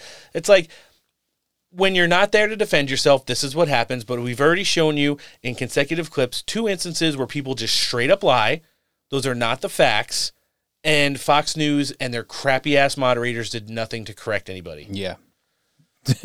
what what's that? A vaccine? Hmm. Probably a lot of blood clots in that, huh? You like myocarditis? what do you think Dr. Fauci would say about that? what flavors that carditis? Hmm. You gonna give us a little Fauci? You know our listenership loves it. What are we talking about? Vaccine efficacy. Uh, well, the, the the issue with the uh, efficacy of the vaccine was that uh, uh, people were uh, ref- refusing to take it, so uh, it, it's it's it's very difficult to get a shot to uh, go into a body if someone doesn't want it. Thank you, Dr. Bobblehead. I'm going to interject right here with a message in real time that aired during the debate from Steak for Breakfast enjoyer and Trump campaign senior advisor Chris LaCivita. Mhm. Before I get into Donald Trump's truth a little later on, tonight's GOP debate was as boring and inconsequential as the first debate, and nothing that was said will change the dynamics of the primary contest by being dominated by President Trump. President Trump has a 40 or 50 point lead in the primary election and a 10 point lead over Joe Biden in the general election, and it's clear that President Trump alone can defeat Joe Biden. The RNC should immediately put an end to any further primary debate so we can train our fire on crooked Joe Biden and quit wasting time and money that could be going to ejecting Joe Biden from the White House. ejecting. I love me some LaCivita. Yeah, he's great. Good guy. Nikki Haley, I already teased it. She wasn't rewriting history or hitting Donald Trump. She was in turn weaponizing the R word in reference to Vivek Ramaswamy and his foreign policy stance. Let's hear her. One person on this. Uh, this is infuriating because TikTok is one of the most dangerous dangerous social media apps it that is. we could have. And what you've got, I honestly, every time I hear you, I feel a little bit dumber for what you say hmm. because I can't believe that here Governor you've Haley, got a may. TikTok situation. What they're doing is these 150 million people are on TikTok. That means they can get your contacts, they can get your financial information, they can get your emails, they can Let me get just say, text messages, they can get all of this these is important- things. this is China very important knows for our party. exactly what they're This doing. is very And important for what our we've party, and seen I'm gonna is say it. You've gone and you've We helped China stop- build, make medicines will- in China, not Excuse America. me, excuse You're me. now wanting kids to go and get on the social media that's dangerous for all of us. You went and you were in business with the Chinese that gave Hunter Biden $5 million. We can't trust you. We So can't me- trust you. we can't have something. TikTok in our I kids' think that lives. we- this is very need to ban important. Mr. Ramaswamy, you have 15 seconds. I think, excuse me, You have 15 seconds, Mr. Ramaswamy. Yo, 15 I think we would be better served as a Republican Party if we're not sitting here hurling personal insults and actually have a oh, legitimate debate about policy. Wow. As if you couldn't make this shit up and in real time.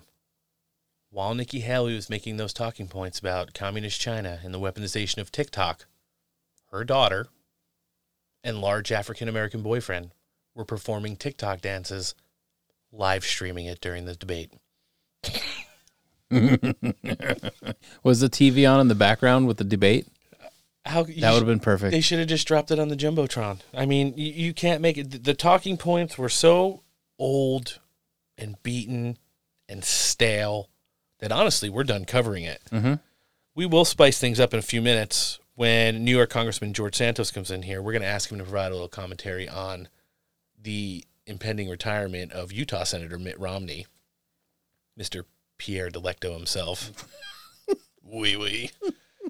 Delecto. People say, "Oh yeah, Doug Burgum, North Dakota governor, he had a strong standing." Listen, I don't think Doug Burgum wouldn't make a horrible energy secretary or secretary of the interior if David Bernhardt doesn't have the desire to come back. But here's the thing: you want to talk about some of the talking points Doug Burgum hit on during the debate. Let's go back to his record as governor of North Dakota. As governor, Doug Burgum has vetoed a bill banning porn in elementary schools. Ouch. Mm-hmm. A bill banning men in women's sports and school choice. In addition, he's also vetoed a bill requiring teachers to use biological pronouns for mentally sick kids. Doug Burgum isn't as much of a conservative as you would think. He's actually awful on the social issues. So, where he's strong on the border and in energy policies, he's also been pretty good in creating a robust in state economy in North Dakota. Socially, he sucks and doesn't give a shit about your kids. So, Mm. you know, and plus he's polling at anywhere between 5% and lower. So, everybody could get rid of that pipe dream just as much as the pipe dream that is people like Glenn Youngkin. He's not getting in this race. If he does, it'll be his political end.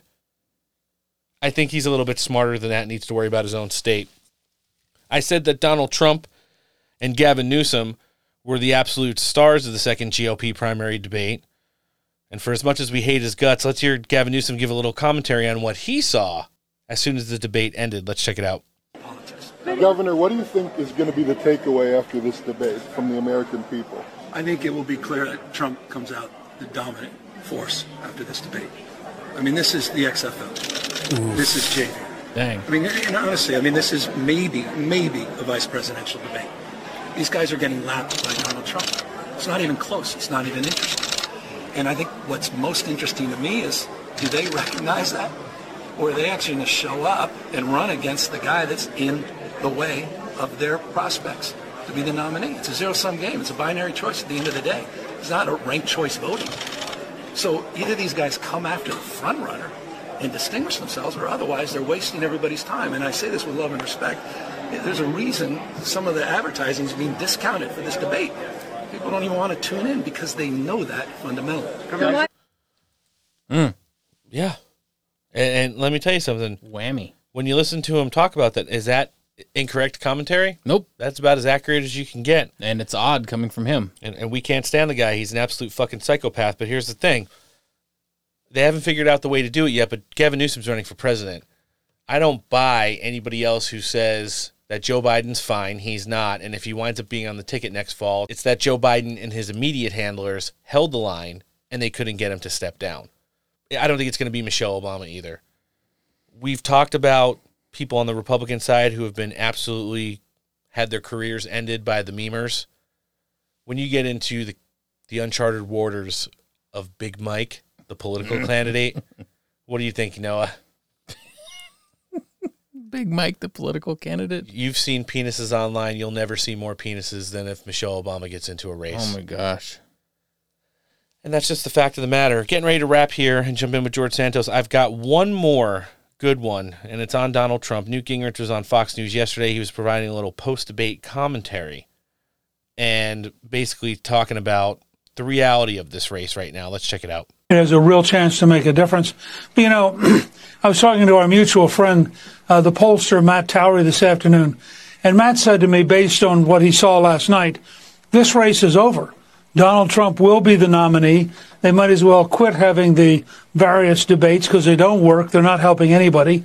Uh, and uh, I think that's where we are. I think Trump will be the nominee. And the question now for everybody is do you want to see Joe Biden reelected or do you want to help Donald Trump? There's no middle ground here, I don't think, uh, because you're either going to get Trump as president or you're going to get Biden. And Biden's reelection would be a disaster for the country. But I, I, think you quoted on my podcast today someone saying Trump now, after this last debate, is the reality, and defeating Biden is the necessity. So, given those two, yep. uh, you know, thoughts uh, that con- the conservatives, I, I, imagine most of them see now. The Botox queen's off. I mean, now what? Are, are people going to st- start dropping out and endorsing well, Trump, or are they just going to hang out until Super Tuesday? Well, I think, I mean, I think the Republican National Committee should cancel the future debates and say, look, yep. Uh, we recognize the objective fact that Trump will be the nominee. We want to work with him. And then the next big hurdle is a totally corrupt judicial system, which is trying every way it can uh, to, to, deny the American people uh, the right to have the candidate that they're choosing. I mean, Trump in some of these races, some of these polls, Trump is like 43 points ahead of the next person. 52 43 points. primary poll. Uh, he's going to be the nominee. And I think it tells you how terrified the left is that they're doing everything they can legally because they can't do anything politically. Uh, given the economy, given everything else that's going on, I think the odds are very high that Trump will win the general election, and they're going to do everything they can to stop that. Yeah. It's the truth. And, and here's the thing for everyone out there Ronna McDaniel, Steve Daines, Kevin McCarthy, the gatekeepers towards the nomination on the GOP side, you really have to start thinking about it. It's not just the polls, it's not just the aura and presence of Donald Trump. The ratings aren't lying either. You have political commentators from both sides of the aisle now. Listen, you have the radical progressive leftist governor from California and Newt Gingrich uncoordinately making the same statements. Yeah, it's wild. This is the time that we're in, and any moment that we continue to delay urging these candidates to get out, dissolve their war chests, directed at President Trump, and unify to defeat Joe Biden, we're only hurting ourselves.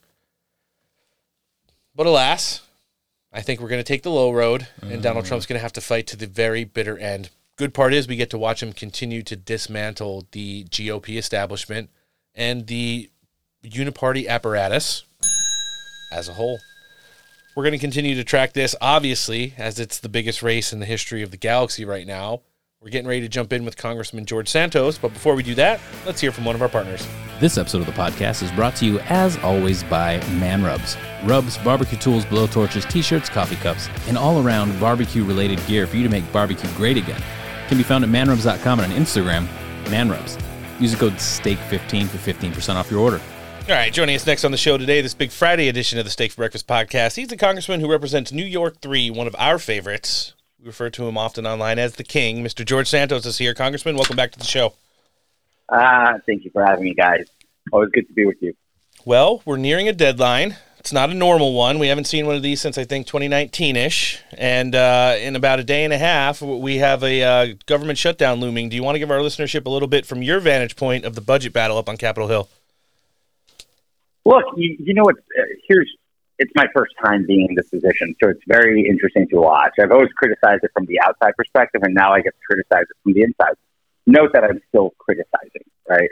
Uh, so if you think about it this way, we should have never gone on recess in, in August. I, I think that was a big missed opportunity from uh, our team here uh, in DC. But let's get down to the brass tacks of this all. Shutdowns aren't great, right? I'm not going to sit here and say I'm and I'm pro shutdown, but I'm also sick and tired of seeing Americans get raped here in DC. So uh, it's it's heartwarming to see that we got three appropriation bills passed yesterday. Three. That's a start. We got another nine to go. We failed. The ag bill failed and whatnot, but look, it's progress. We're building on it. We just got to start doing this a lot earlier because it makes us look so, so inefficient to the American people. That's why Congress has such a low approval rating because we're in the business of screwing over the American people every single time. Nobody benefits from the, the stuff that's going on here at this point. So my my my question that I pose to every constituent that's been calling me is, what do you think I should do? And I, I, everybody has a different opinion. My opinion overall is we have failed, and now we're rushing. It, it's like you have that project deadline when you're in school, and then it's the night before the project deadline, and you've had months to do it. You're putting it and you're half-assing it together just so you get a grade. this isn't how we should govern. Period.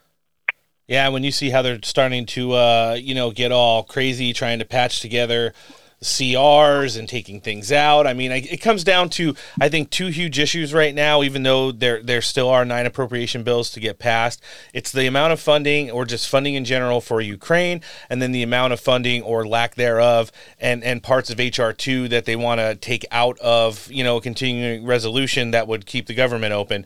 Now I know you were a staunch advocate of, of HR two. You you signed on to that. It was one of the best bills that got passed through the House this session, of course. But when you see the, battle over, you know, a, a foreign border compared to the foreign invasion that's going on at our U.S. southern border, How does the American public just kind of how are they expected to take this in, Congressman, and, and think that you know something as simple as a slam dunk? Okay, if you want to fund whatever's going on in Ukraine, that's fine, but you have to go ahead and take care of the disaster that's going on there first. That the Democrats just can't seem to agree with. Here's the deal: you want to fund Ukraine? It's not fine. We've put over a hundred billion dollars. So I'm done saying it's fine. I'm done saying it's okay.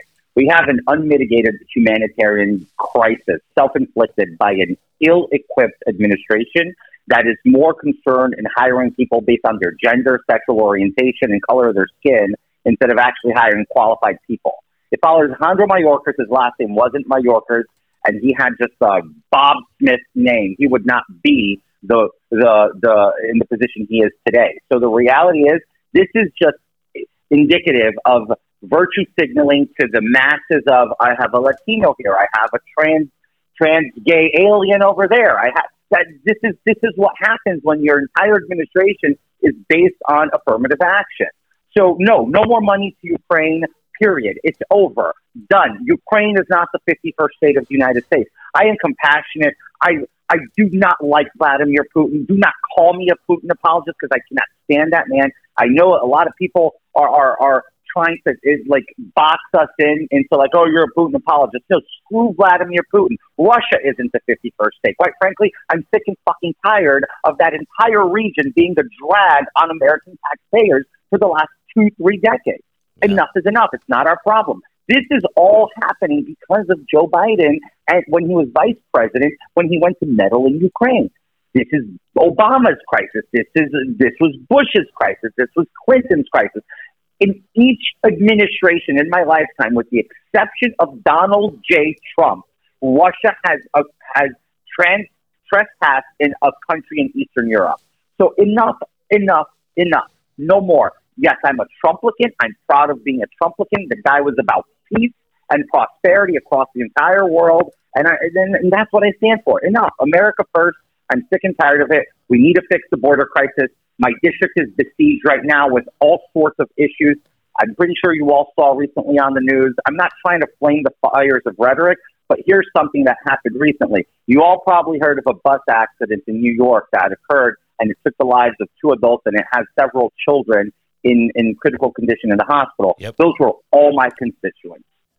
Wow. Every last one of them were my constituents from the town of Farmingdale, right? And the cause of the accident, an undocumented alien that is seeking asylum illegitimately, that is being harbored by the governor of the state of New York, who should have blood on her hands for allowing this to happen in New York State. This is Biden's, Schumer's, Kathy Hochul's, Mayor Adams, all of their faults for being ineffective leaders and not doing their jobs to protect citizens, which is the number one responsibility of government. No, you make an excellent point. there. Sorry for ranting. you got you, you got to get it out there because that was going to be my next question. I wanted to keep it in the in the thread of the border, but take it up to your district. We know, listen, the American public has seen what's going on at the Roosevelt Hotel. They've seen the assaults on uh, law enforcement and first responders from all the migrants who are tired of waiting to get all their free stuff. Just as early as this morning, one of your uh, you know congressional counterparts, Hakeem Jeffries, was on the news saying that their number one is no border crisis, and number two, there's no issue with the migrants and the illegal aliens inside of New York City right now. Now, when you see someone that not only sits parallel to your district, but right across the aisle from you in, in the House of Representatives saying that stuff when clearly it's been documented all over the place. Everyone from Eric Adams and Kathy Hochul all the way down to the mainstream media are saying how much of a disaster it is in New York City right now due to the amount of illegal aliens that are there. How can he just go out and, and, and blast this rhetoric across the newswire? Because Hakeem Jeffries is the master at gaslighting. He's gaslighting the American people and trying to, to tell them that this isn't happening when it's happening in plain sight. It's an unmitigated disaster. Hakeem Jeffries is ill equipped, unqualified, and should never be Speaker of the House. And I will keep running for reelection to assure that I protect the seat to stop that dangerous man from becoming Speaker of the House. I rather 10 Nancy Pelosi's than one Hakeem Jeffries term. And I mean that, and everybody knows how I feel about the former Speaker.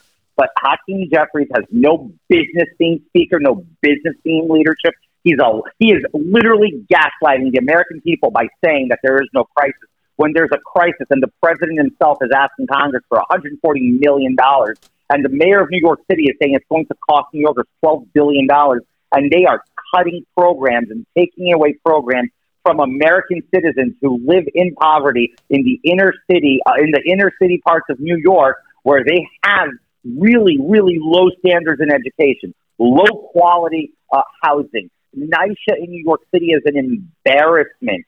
And Hakeem Jeffries wants to turn around and say that there's no crisis.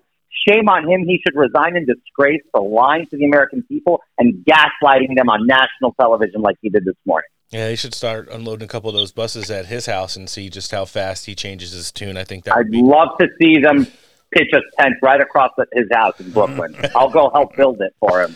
Congressman, last thing I want to touch with you on today. We know it's a busy day up on Capitol Hill. We're so appreciative that you're here with us. Uh, listen, there's going to be some changes in the Senate next year, both on the Republican and Democrat side. Obviously, everybody's heard the news breaking today that Senator Feinstein out of California passed away last night. And, uh, you know, you see everybody kind of weighing the totality of her service to the country, uh, you know, throughout the media. But I think one more that's a little bit directed at you. We're going to see Senator Mitt Romney from Utah stepping down and not running for reelection next year. And uh, we know that you guys have kind of a special relationship and are very intimate in, in your guys' interactions when, you know, dealing with each other up on the Hill. I just wanted to see if you could provide us with a little commentary on how sad you might be to see, uh, you know, Senator Mittens going. Uh, au revoir, Pierre. uh, I got to say, look, it really does bring uh, joy to my life to see that spineless, nonsensical idiot resign. Uh, he's not a Republican. He hasn't been a Republican in years. I campaigned for him in 2012 in the middle of New York City. But as I like to say, campaigning for a Republican in New York City is putting your life at risk. I did that in 2012. for what? For this? Absolutely not. And I will say this I have more respect and honor, and I'm proud to say that Senator Feinstein served this country for 30 years with honor and integrity. And I can assure and, you know, say that she did it and she meant what she did and she thought she served this country the best way she could. I have far more respect for Senator Feinstein than I'll ever have for Pierre Delecto, also known as uh, the Senator Mitt Romney, uh, or I think we all know him better as Pierre Delecto. That's just the reality. It's a great loss. I, I send my condolences out to the Feinstein family. It, it, you know, uh, may, may, may she rest in peace. She, she deserves our respect. We can all be adversaries politically, but we should respect each other as humans. And I think she deserved that respect and she earned it. She was a fierce fighter for what she believed in. And, you know, Pierre Delecto just isn't. That's why I've been very, very paying close attention to that Senate race. And I think Mayor Trent Staggs out of Utah has a really good shot at taking this one, and I encourage you to bring him on the show. Oh, he's going to be on with us in October. We're going to start ramping up our uh, primary election season as you partook in before you uh, went up to Capitol Hill last year. And uh, just like then, we're going to say it now. We're excited that you uh, joined us today. We're going to be looking forward to having you back on the show again next month, Congressman. We wish you the best at the end of this budget battle. Obviously, we're going to be live linking your congressional website in the show description today. But for anyone that's not following you on social media, where can they check you out? They can check me at Rep George Santos on all sorts of social medias you got out there. I think I'm on everything except I think Truth. We're still waiting our code. but, uh, but we're everywhere else uh, Twitter, Facebook, uh, Facebook, uh, Instagram. I think even that thread from Instagram. We're everywhere. We're, look, reach out. I love to talk to folks. I love coming on your show because it's really the best way to communicate with people at a more personal level. It's a laid back environment. You guys do a great job at putting the content together. That's why I'm always coming back, and I, I, I love the invite. Keep them coming. Before we cut, Congressman, you'll be saying uh, hello to Vishalicious Burra for us today as well. yes, I will, Road. And I know I owe you. I owe you him on your show we'll, we're working on that. Hey, we'll try to get him in October. This is the congressman who's fighting and representing New York 3, Mr. George Santos. Thanks for joining us on the show. Have a great weekend. Thank you, Ron. Appreciate you. Joe Biden also lied to the American people about his family making money in China. He continued to lie about it even when the House Oversight Committee uncovered bank wires, revealing how the Bidens received millions from Chinese companies with significant ties to Chinese intelligence and the Chinese Communist Party. Just this week, we uncovered two additional wires sent to Hunter Biden that originated in Beijing from Chinese nationals. This happened when Joe Biden was running for President of the United States, and Joe Biden's home is listed as the beneficiary address. All right, jumping back into it now, coming out with Congressman George Santos. Awesome sitting down with him. He's pretty spicy today. Ooh, extra spicy. Always love it when he can come and join us on the show as well. We gave you guys a trio of congressmen and women to get things started. We've still got the former chief of staff to Capitol Hill who's going to give us some great commentary and everything that's going on up there today as well. End of the segment today. That's Jim Pfaff will be joining us. So getting it back into the real news, the Biden impeachment inquiry kicked off yesterday. Couldn't have come at a worse time. Government's getting ready to be shut down. And basically, this was going to be everyone who was on the committee is going to have their five minutes of fame to either continue the narrative that Joe Biden ran a pay for play operation with his son using the office of him as a senator, then as a vice president, to pad the bank accounts of himself and his family. You're also going to have some of the most radical progressive douchebags on the left who are seated on this committee as well, going out there and just absolutely just completely trying to prove to everyone how much they fucking hate you and don't care. And, and that's just the fact of the matter. I, have picked the best retard of the day to play a clip a little bit later on, but we're going to hear some of the opening statements. Remember, this committee leadership, it's being chaired by Jamie Comer. Jim Jordan is the co chair. Jason Smith on Ways and Means is the co chair as well. And the ranking Democrat member is Jamie Raskin. So you can only tell just how awful this was going to be. Jim Jordan was up next as part of opening statements. And remember, there was nothing in this committee meeting yesterday that was supposed to be part of the investigative process. This was everybody's pretty much opening statements. They also had a a panel of um, air quoting now experts, which included Fox News contributor and attorney Jonathan Turley, who laid out some items that we'll go through in just a minute. But first, let's hear co-chairman Jordan talk about Joe Biden and give some details of the Biden crime family. And this is a tale as old as time. Politician takes action that makes money for his family, and then he tries to conceal it. Never forget four fundamental facts. Hunter Biden gets put on the board of Burisma. Yep gets paid a lot of money. Hunter Biden's not qualified, fact number two, to sit on the board. Not my words, his words. He said he got on the board because of the brand, because of the name.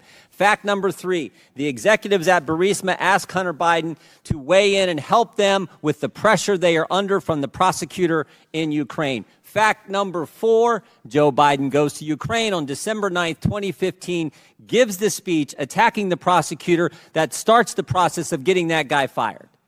Those facts, by the way, are consistent with what the confidential human source told the FBI and the FBI recorded in the 1023 form. The same form that the Justice Department didn't want to let this committee see. So there's that. Remember, you know, this this impeachment inquiry committee is also alleging that there's a lot of whistleblowers, there are international contacts and sources that they're still working through. You know, they're also talking about the delegitimacy of special counsel David Weiss and how he's been compromised, refusing to prosecute Hunter Biden, allowing the statute of limitations on a lot of the crimes he committed to fall off over the course of years of investigation, and then stonewalling special agents from both the DOJ and IRS from moving on anything, especially in the states where David Weiss had the authority to recommend to the Attorney General that they make some moves on and charge Hunter Biden in places like California and Washington, D.C. So, you know, they're just kind of laying the groundwork here. And it's a formality with these committees on what it's all about. But then you have people from the left. You have congressmen and women on the Democrat side from, you know, places like Texas and Pennsylvania who are saying, we'd like to uh, add Devon Archer's testimony. That's Hunter Biden's former business partner that has provided uh, the committee with a lot of receipts. In one instance, of one transaction where he said Joe Biden or Hunter Biden did not make money off of, let's just say, influence peddling. James Comer tried to slap that down. He said, I will take the entire Devon Archer testimony, I will add it to the congressional record. And by the end, he's like, Do you want me to add it to the record for a third time? Do you want me to add it to a record to the fifth time? Hmm. You know, and it's one of those things where they just kept trying to take one sentence out of an enormous investigation and say, because of this sentence, the investigation should not move forward. Again, I do want to remind everybody also when you talk about the impeachments of Donald Trump, there was no impeachment inquiry. There was an allegation, there was a brief lull, and then there were articles of impeachment presented at the behest of Nancy Pelosi. Donald Trump was never given due process. Donald Trump was never given a fair trial. And in both cases, he was acquitted. And I just think that, you know, we've reached a standard right now to where the Democrats are so close to gaining back power in the House that they feel entitled to act like they're the majority. And, and that's what we saw a lot of yesterday. We'll hear that in a second. Ways and Mean Committee Chairman Jason Smith, who's also a co chair with Jim Jordan under Jamie Comer on this panel, talked about some of the intricacies of phone calls, meetings, dinners, etc. in his opening statement. Let's hear him. Yesterday, the Ways and Means Committee released new documents showing President Biden was not just aware of his son's business dealings, but he was connected to them. In a newly released message to a Chinese business executive, Hunter Biden mentions preserving the quote, keys to my family's only asset.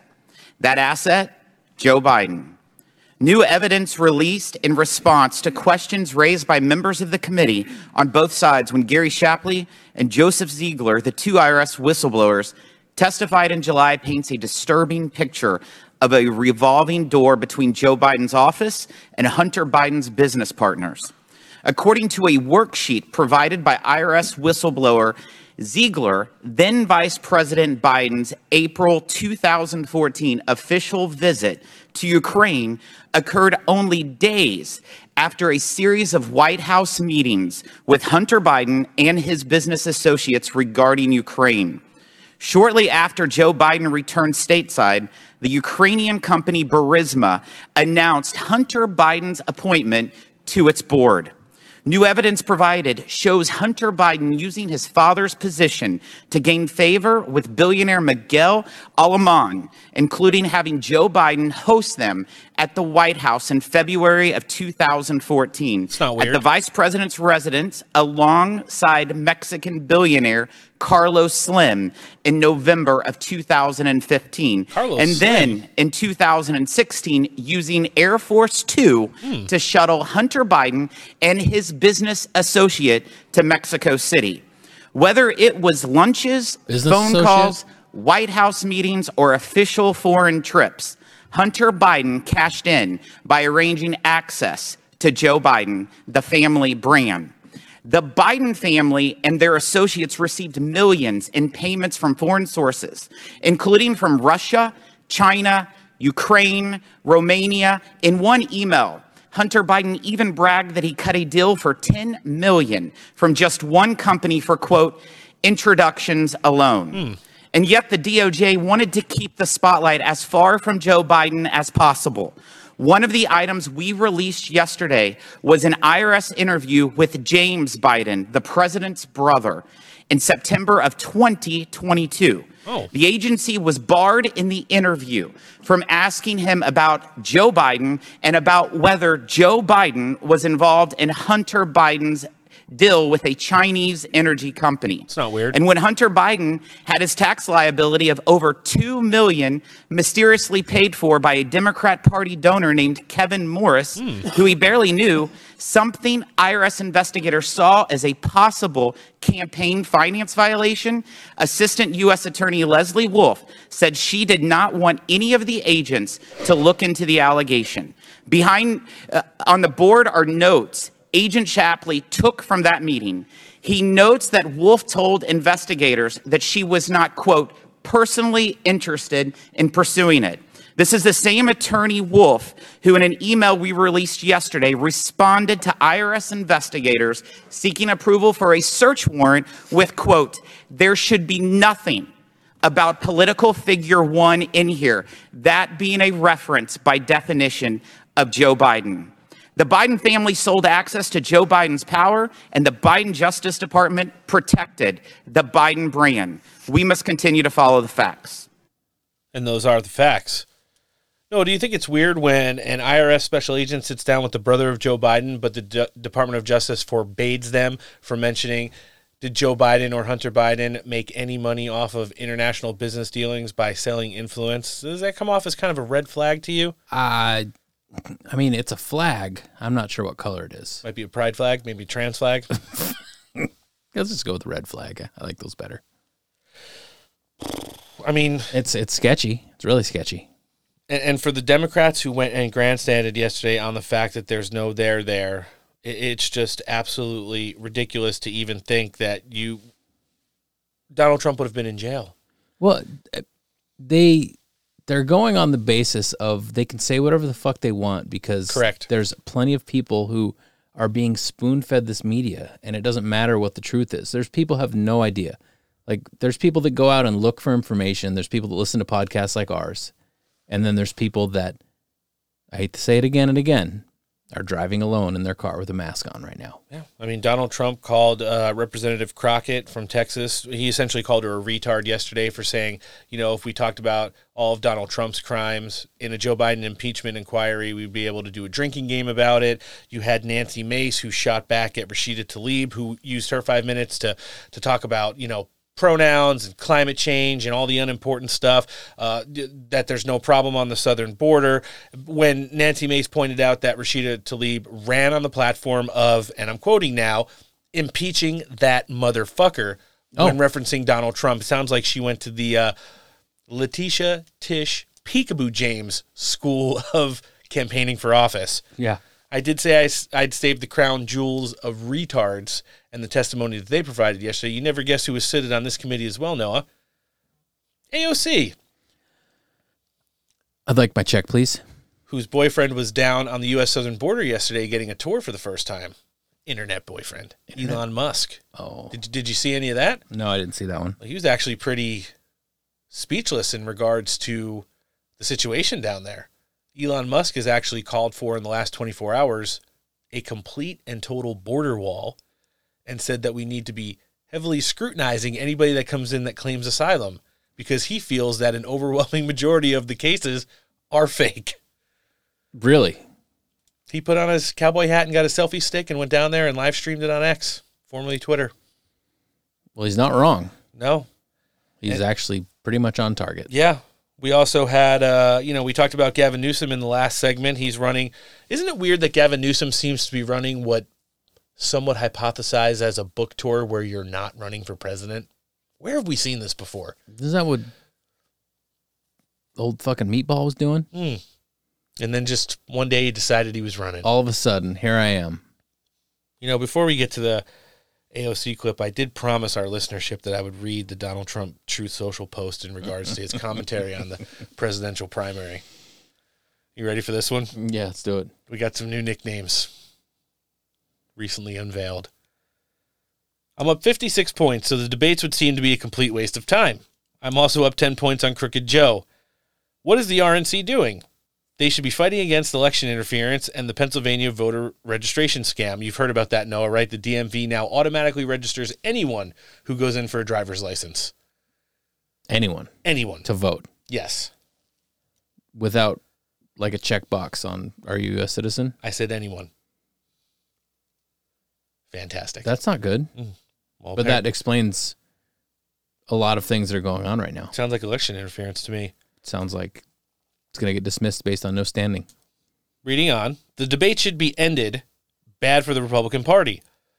Instead, I was in Michigan last night with the auto workers and others. Watch the debate equals report card. You ready for this one? Doug Burgum did a very good job, solid and smart.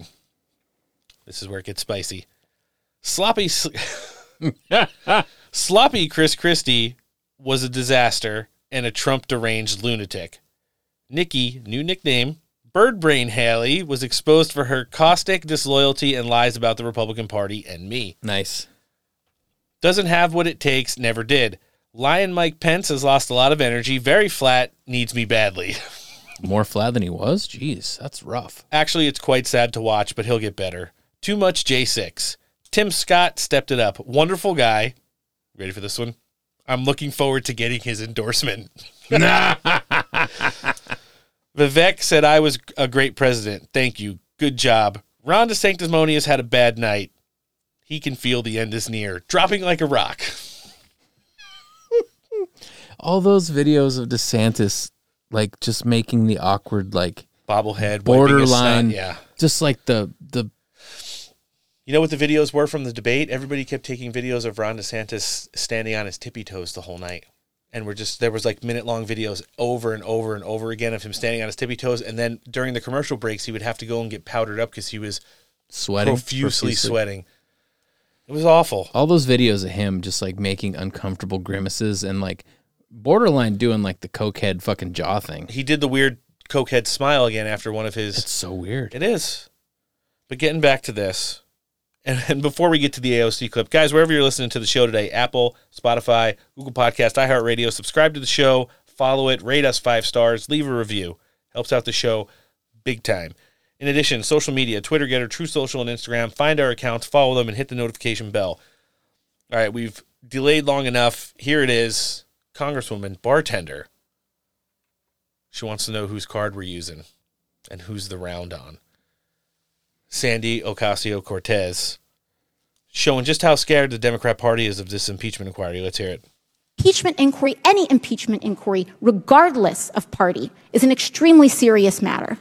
Professor Gerhardt, in the impeachment inquiry under um, uh, into into President Clinton, Use your were there key fact witnesses that were presented in during those proceedings? Yeah, there was a girl who was giving There were blowjobs in in the the Oval House. Office. hmm In the Senate, were there any? There were. There were in the Senate. Now, in the impeachment, uh, in, in the impeachment investigations with uh, with President, with respect to President Trump, were there key material fact witnesses in the House? Yes, ma'am. Oh, there, There were were. whistleblowers who made Are up there any key material fact witnesses here today? No, ma'am. None. And so we are wasting our time. When we talk about a threshold of an impeachment Oh, inquiry, was there a House floor vote that had a majority of members of Congress that opened an in- impeachment inquiry into President Clinton? There was. There was. Was there a full House floor vote uh, opening an impeachment inquiry into President Trump? In 2019. Is there one here for this one? Not for this one. There is not one here for this one. This is an embarrassment. An embarrassment to the time and people of this country.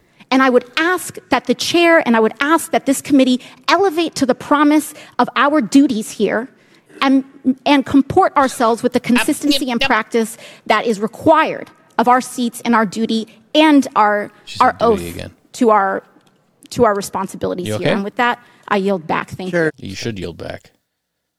to working in a bar. Probably. You know, I lobbed it. You smacked the shit out of it. there were so many of the other Democrats who were just yelling and screaming. You notice how the guy pointed out that the only one that Donald Trump was able to secure a floor vote on in regards to impeachment was in 2019. And uh, in the case of the January 6th one, he was not Mm-hmm. because everybody knew it was bullshit. And the Republicans only have like a seven seat margin right now in the House. I think there's two or three Congress people out, according to Andy Biggs, who was on the show with us the other day. So it's not like we're going to get 160, 170 Democrats that say, oh, yeah, let's impeach Joe Biden. Republicans are going to have to push this one up the hill, and they're going to have to get the receipts, and they're going to have to prove to the American public beyond the shadow of a doubt that at some point Joe Biden himself not only benefited from the crimes that happened, but committed them himself. That's the there there. So I don't want anybody to be getting their hopes up. There are a lot of receipts of shady shit that went down with Joe Biden and his entire family for like the last 20 or 30 years. A lot of this is going to be focused on the last 10 to 12. But unless Joe Biden himself, pseudonyms for emails and handles like that, burner phones, you're never going to be able to tie it to Joe Biden t- stroking the keys, Joe Biden dialing the phone numbers. You are going to have to find exact instances where witnesses corroborate a story which produces a physical receipt into a bank account and sets up a timeline that can guarantee Joe Biden at least makes it to a vote to get impeached. And that's it. Mm-hmm. And we're running up against the 2024 presidential election cycle now. One thing we haven't seen that we'd like to see is some more subpoenas going out. Whether Merrick Garland or Hakeem Jeffries or Nancy Pelosi or Chuck Schumer want it or not. And in our last audio clip of the day, before we jump in with former Capitol Hill Chief of Staff Jim Pfaff, Jamie Comer ended the hearing yesterday with this. The witnesses today have all identified the evidence the committee has uncovered as deserving further inquiry. And that is what this committee will do, no matter where that evidence leads. I want to thank the witnesses for their testimony today. It confirms the evidence compiled by this committee justifies the investigation of Joe Biden's role in his family's international business schemes and justifies the next step of this investigation. One of those steps is gaining insight into where the Biden's foreign money ended up, for what purposes. Therefore, today, I will subpoena the bank records of Hunter Biden, James Biden, and their affiliated companies. So there it is. Mm-hmm. And you see the way Jamie Comer says it. We've been able to confirm beyond a shadow of a doubt that Joe Biden played a role. And now we are going to start to subpoena the appropriate entities. This isn't for Hunter Biden, it's for his bank records and stuff like that. And James Biden, Joe Biden's brother, who we know is, uh, we heard really good at building track homes in Iraq. Ooh, yeah. And see where the money trail leads. But again, I just want to remind everybody unless we are going to physically find the instance, the evidence, the corroborating witnesses, and the receipts that Joe Biden himself committed a crime, we are not going to get a vote that passes the impeachment threshold. Because then it would be like you're only not voting for this because you don't want to. Mm-hmm. And anything else is, is, you know, kind of unsubstantiated rumor and hearsay. So are we disagreeing with the fact that Hunter Biden's one of the biggest scumbags to ever walk the face of the earth? Joe Biden's a huge fucking scumbag too, and so is the whole the rest of his family. He's got nine year old grandkids that are getting millions of dollars to put into trust funds that are being funneled through fake LLCs and shell companies that are coming from international business entities that just so happens that Joe Biden randomly meets this person and then has an official meeting with them or takes his son on a plane to an official meeting in that person's country and then American foreign policy suddenly dictates billions of dollars of aid or billions of dollars of assistance going to these places. And then little bits hundreds of thousands and millions of dollars are getting you know just sent to joe biden and hunter biden and james biden and all of joe biden's grandkids. Maybe not navy but we'll have to see. And that's kind of where we're at in this you know. It's been a busy week but it's been a good week. I still feel as though we're back and uh, we're heading into the weekend right now. Donald Trump's going to be speaking at two different events in Southern California today, believe it or not. He's up at Huntington Beach right now. And uh, if anything pertinent comes out of that, we'll be looking at it on our Tuesday edition of the show. Back on normal schedule next week. We're going to wrap right now with former Congressional Chief of Staff Jim Pfaff. But before we do that, one more check in with one of our partners. Friends, I want to take a minute and talk to you about cigars.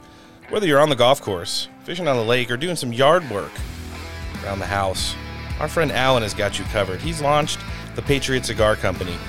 The tobacco is handpicked in the fields of Nicaragua, right next to where Mike Lindell picks his coffee beans. The cigars are hand rolled, aged three years. If You enter promo code STEAK here, you're going to get 15% off your total order. Every order over $100, free shipping, and a $10 e gift card is included with every purchase. MyPatriotCigars.com, that's MyPatriotCigars.com, a premium smoke for freedom loving patriots. All right, joining us next on the show today, this Big Friday edition of the Steak for Breakfast podcast. He's a political consultant, Spaces host, and former chief of staff at Capitol Hill. Always loving Mr. Jim Pfaff could join us on the show. Jim, thanks for coming back. Hey, thanks for having me, guys. Glad to be here. Well, it's been a busy week up on Capitol Hill. It's been a busy week for the country in general. I do want to start off taking us back a little bit from the, I'm going to call it an absolute shit show or dumpster fire. That's my pronouns on it. The second GOP debate that went down on Wednesday. Uh, not much major fallout if you want to talk about polls uh, regarding it afterwards, but there were definitely some, I guess you could call it second tier fireworks going on throughout the course of the debate. I know you watch this very closely, Jim, and are always dialed into all the stuff, especially in the presidential race. Just, just kind of getting some commentary on it. What did you think? Uh, and what's the fallout from it right now? Well, one thing that is happening is even though uh, you know Ron DeSantis will say some things that seem fine and whatever. I mean, to you know, to the average viewer that doesn't know any better, um, he's not the story on the back end of this. Uh, I got a lot more uh, feedback from people who were again somewhat impressed with Vivek Ramaswamy. I don't think he's going anywhere either. And then you got Fox News out there putting the liberal twist on questions. I mean, they're they're starting to sound like uh, NBC News. It's it's it's really interesting where we are in this stage of Republican politics because you've got a bunch of guys and and gals that think they really have a chance at this nomination when they have none. Uh, you know, they're going to set up something for the future, maybe, but you're also seeing a real adjustment in uh, conservative leaning news and Fox News is not what it used to be. I thought that was one of that was maybe for me at least the the biggest story out of the debate because none of the candidates are much of a story at all. No, they certainly aren't. And I mean, it was a lot of bickering. Nobody really got the chance to, uh, you know, get their points out there. There were, like you said, some from Ron DeSantis, some from Vivek. I think uh, Tim Scott was just absent again. And it seemed like every time he opened his mouth, everybody jumped down his throat. Uh, you know, it was one of those things where they don't see him as kind of a factor because of self-induced issues that he's had in this race and the way he's conducted himself throughout the campaign. So anytime he tries to interject himself into the conversation, I think everybody's plan is just to shut him down. Um, you know, Nikki Haley kind of came off like uh, she wanted to kind of reharness the strong posture she might have had in the first debate. But at the end of the day, I see a lot of people just saying she came off as a complete bitch. And uh, I don't really disagree with that commentary. I mean, when you talk about the uh, NBC spin on the Fox News commentators, you've got Dana Perino hours before the debate introducing Hillary Clinton at, at, some donor event and saying, you know, she's spectacular and fantastic and hugging her. And then you've got Calderon over from Univision, who's never Trumper, uh, you know, doesn't necessarily like Republicans in general. And then every question she asked just seemed like it was baited with some liberal garbage on the end of it. So it seemed like a recipe for disaster. Most people that have provided commentary in the fallout of it kind of agree with us. And it seems like you're kind of on the same page. Yeah, listen, there is nothing about that debate that is going to be memorable to anyone in uh, uh, past maybe the weekend because there's no there's nothing of interest going on. You know, uh, Ron DeSantis, who actually at the beginning of, at the end of last year, beginning of this year, actually had a chance to make some noise in the GOP primary totally messed up his opportunity, whatever that may have been. And and I think the way it's playing out may prove that even if he had high poll numbers, it was going the same direction. He run he's run a crappy campaign. No one cares at all about this debate. Nikki Haley, by the way, has made herself a caricature of herself. It's yep. it's absolutely crazy. By the way, I even though I don't always agree with him policy wise, I happen to know Tim Scott and I think he's a nice guy. We used to fly on the plane up to DC together quite a bit, and I, I have a rapport with him. But you're right, he he he's not doing anything to break through this. And and I don't know that he has much much of a message to do so anyway. Right now, what Republican primary voters are looking at is how will Donald Trump make it through this barricade of problems that Democrats keep trying to throw up against him, and Joe Biden in particular, in my opinion, illegally by misusing our justice system. Yeah, that's that's it right there. I mean, you want to talk about the numbers on the fallout. First polls are out today following debate. There was one from 538 that came out this morning shows Donald Trump still beating Joe Biden in a head-to-head matchup, 44 to 41 percent. And then the Republican primary, uh, Donald Trump at 62 percent, his nearest challenger, Ron DeSantis at 10, Ramaswamy at seven, Haley at six, Scott three, Pence three, everybody else not even registering. So you know you have all these people out there saying how how could Donald Trump avoid these debates? It's not like it's hurting him anywhere, especially in the polls that are coming out. Most of them are left leaning and don't really want to see him win the nomination. But at the end of the day, you can only assume that these numbers might even be higher than that based off of how much of a lead he has at this point. You know, one way to evaluate what's going on with Donald Trump, and I think this is an important thing to point out because you're going to hear discussion about this issue moving forward people will make the case well, look at Donald Trump's negative numbers compared to Joe Biden's numbers. Well, you know, and they both have pretty high negatives in, in public polls. But but here's what's really interesting. Um, I do not believe that negativity number always matters that much. It, it, plays some role in how people will vote in the fall of a general election for president, but it's not a deciding factor. Americans don't mind people being aggressive for what they perceive to be good reasons. And and that can work both ways. It depends on what the American public's perception is. But then the other side of this argument is that people are more and more upset, particularly independent voters, even when we look at some polls into the African American community, you've got people who are latently or directly stating that they are concerned about the weaponization of government against one of our, our presidential candidates. That's going to accrue to Donald Trump's benefit. And one other thing, you mentioned this poll uh, by 538 showing uh, Trump up 44 to 41 on Joe Biden that ABC News poll that everyone said was an outlier, Yep. and, and in a way it kind of was. It showed Donald Trump up at 10 points. Like I always tell people, those outliers still tell you something. And this 538 poll shows that that wasn't as much of an outlier as you think because they've been running neck and neck on those national polls, or sometimes Joe Biden slightly up. Yep. Now he's down three points. Margin of error, I grant, in that poll. I think that there's still a trend moving greatly in Donald Trump's favor for 2024. Yeah, no, and I made that exact point on the show and, and trying to debunk, like you said, the narrative that the ABC WAPO poll was an outlier because when you look at it, sometimes they're tied Biden up one, Trump up one, up three, up five. You would assume that if Trump's trending in that direction, especially now with all the bad stuff going on in the country, Joe Biden, you know, not really. Uh, running a reelection campaign. He just seems to be going from event to event. It would make sense that, you know, maybe not as high as 10 points, but definitely trending in that direction. I, th- I think that we're all onto something here, and uh, we, we've definitely got our finger on the pulse of it. Jim, one of the things I want to talk to you about, I, it, it's obviously extremely critical to today. You know, we're, we're a day and a half essentially away from the federal government shutting down. Uh, you know, we've had a bunch of congressmen and women come on the show today, and they've talked about all the stuff. The appropriations bills, three to four, are going to wind up getting passed at this point by the end of the day today. You also have the fact that just about everyone who's come on our show in the last couple weeks, granted, they're all Republican. A majority of them are in the Freedom Caucus, a couple Chaos Caucus members as well, you know, stating that this falls squarely on the shoulders of Kevin McCarthy and, and the fact that he's pandered to the left for the last eight months instead of working on the things that he promised last January. In addition to that, gave Congress like a, a, a six week break, you know, just just last month, and, and it's really pissed off a lot of people, and that's where you're getting these hardline no's on the CR. You've been up on the hill for a long time. You know how the process works. You've seen these negotiations first person at the highest level. What do you think is your evaluation of what's going on right now, and how do we get to a point to where we can get on the same page in some context? Well, I was right in the middle of that 2013 shutdown, which literally had no negative effect on the country at all. And in fact, you'll hear a lot of Republicans saying, well, we can't do this again because, you know, we lost so badly after 2013. No, Republicans gained seats in the 2014 elections thereafter. So just to take that part out.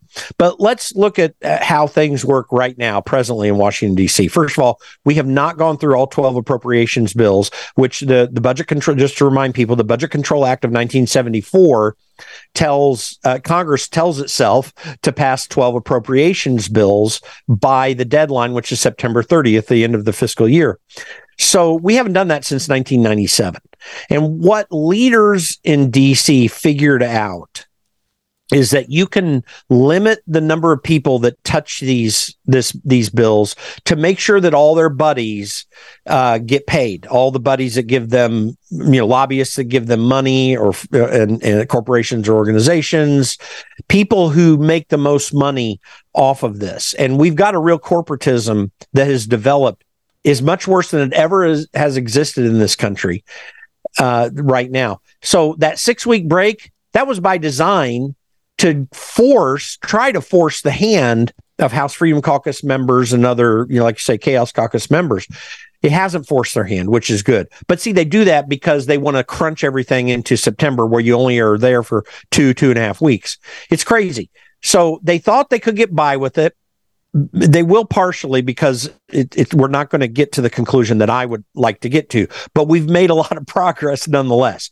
So what's happening right now is uh, uh, McCarthy is not only catering to the left, he's catering to the moderates, particularly by Tom Cole, whose name you're not going to hear much, but he's the guy that heads up all the moderate Main Street idiots. They're they're and they're all idiots.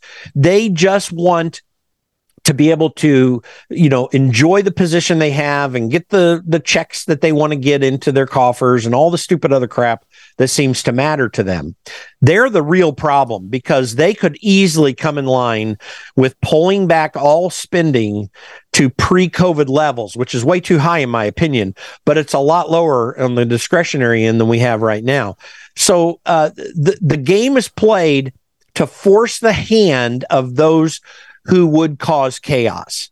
But my urging with them, and they're doing it, and I'm I feel good with them with how they're doing it, is that all the House Freedom Caucus and chaos people keep the chaos going. because that's the only way in the present way of doing business in DC that you can get anything done. They plan the schedule, leadership does, to make it almost impossible not to do a CR or an omnibus. They love CRs and omnibuses because all their lobbyist buddies come into the speaker's office with the minority leader and in the Senate, the, the Senate majority and minority leader. They're the ones that write the bills and maybe a few of the appropriators, and that's it.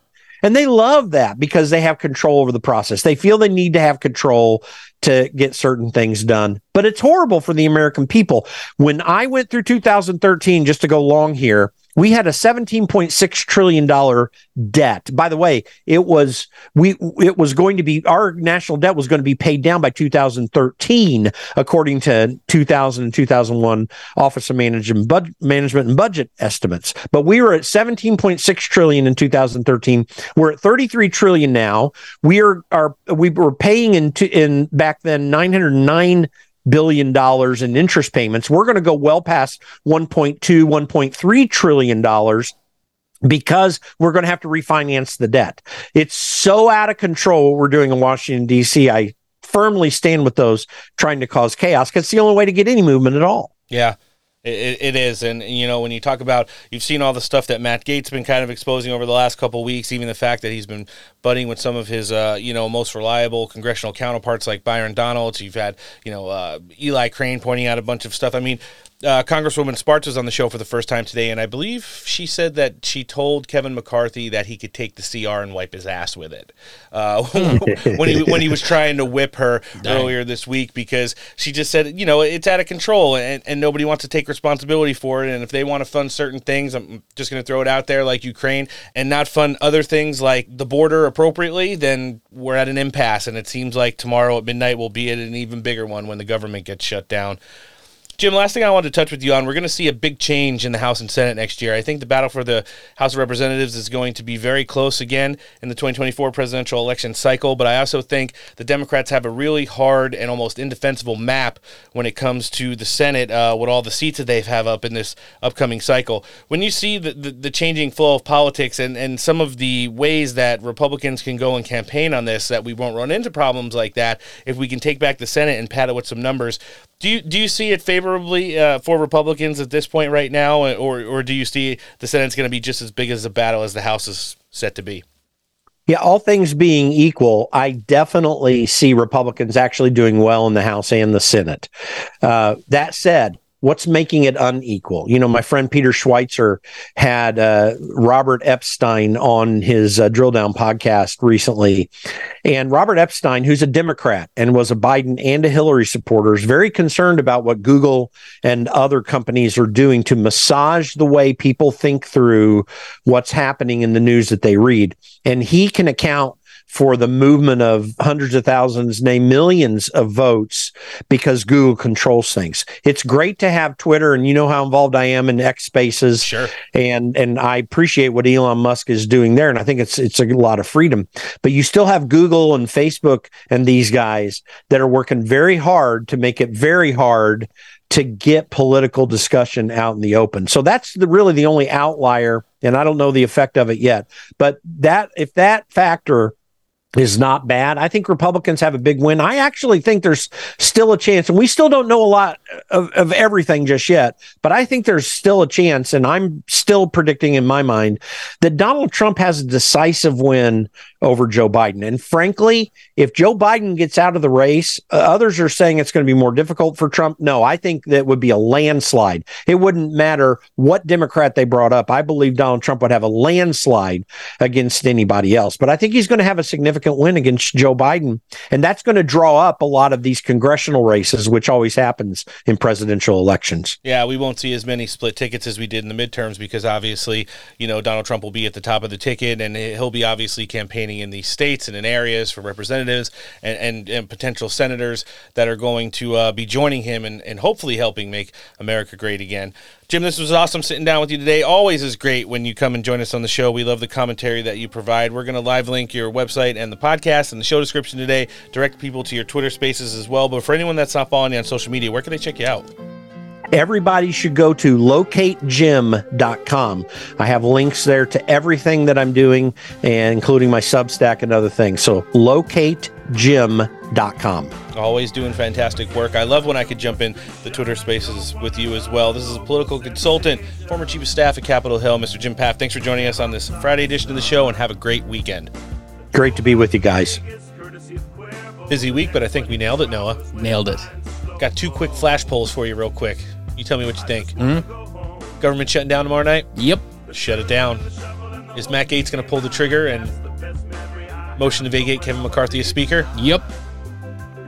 If you enjoyed this episode of the podcast and want to hear the now almost 280 other editions of the show, you better be following us across every downloadable podcasting platform. That's on Apple, Spotify, iHeartRadio, and Google Podcasts. Find the show, follow it, download it, rate it, review it, all the great things. And then on social media Twitter, GETTR, Truth Social, and Instagram. Find the Steak for Breakfast podcast accounts, follow us, and hit the notification bell. We want to thank all of our great guests for coming down today Congressman Eli Crane, Congresswoman Victoria Spartz, and Congressman George Santos. In addition to them, the former chief of staff at Capitol Hill, Jim Pfaff, they definitely helped make this Friday edition of Steak for Breakfast great again. Guys, don't worry, we'll be back on Tuesday. Even though the government's shutting down, we'll still be here. Not getting paid here either. Congressman Ralph Norman will be here. Jeremy Ryan Slate will be making his Steak for Breakfast debut as well, and we'll be sitting down with one of our favorite ambassadors, Miss Carla Sands. So, on behalf of the pod team, I'm Roan Noah. Later. Thanks for listening. Have a fantastic weekend. Take care.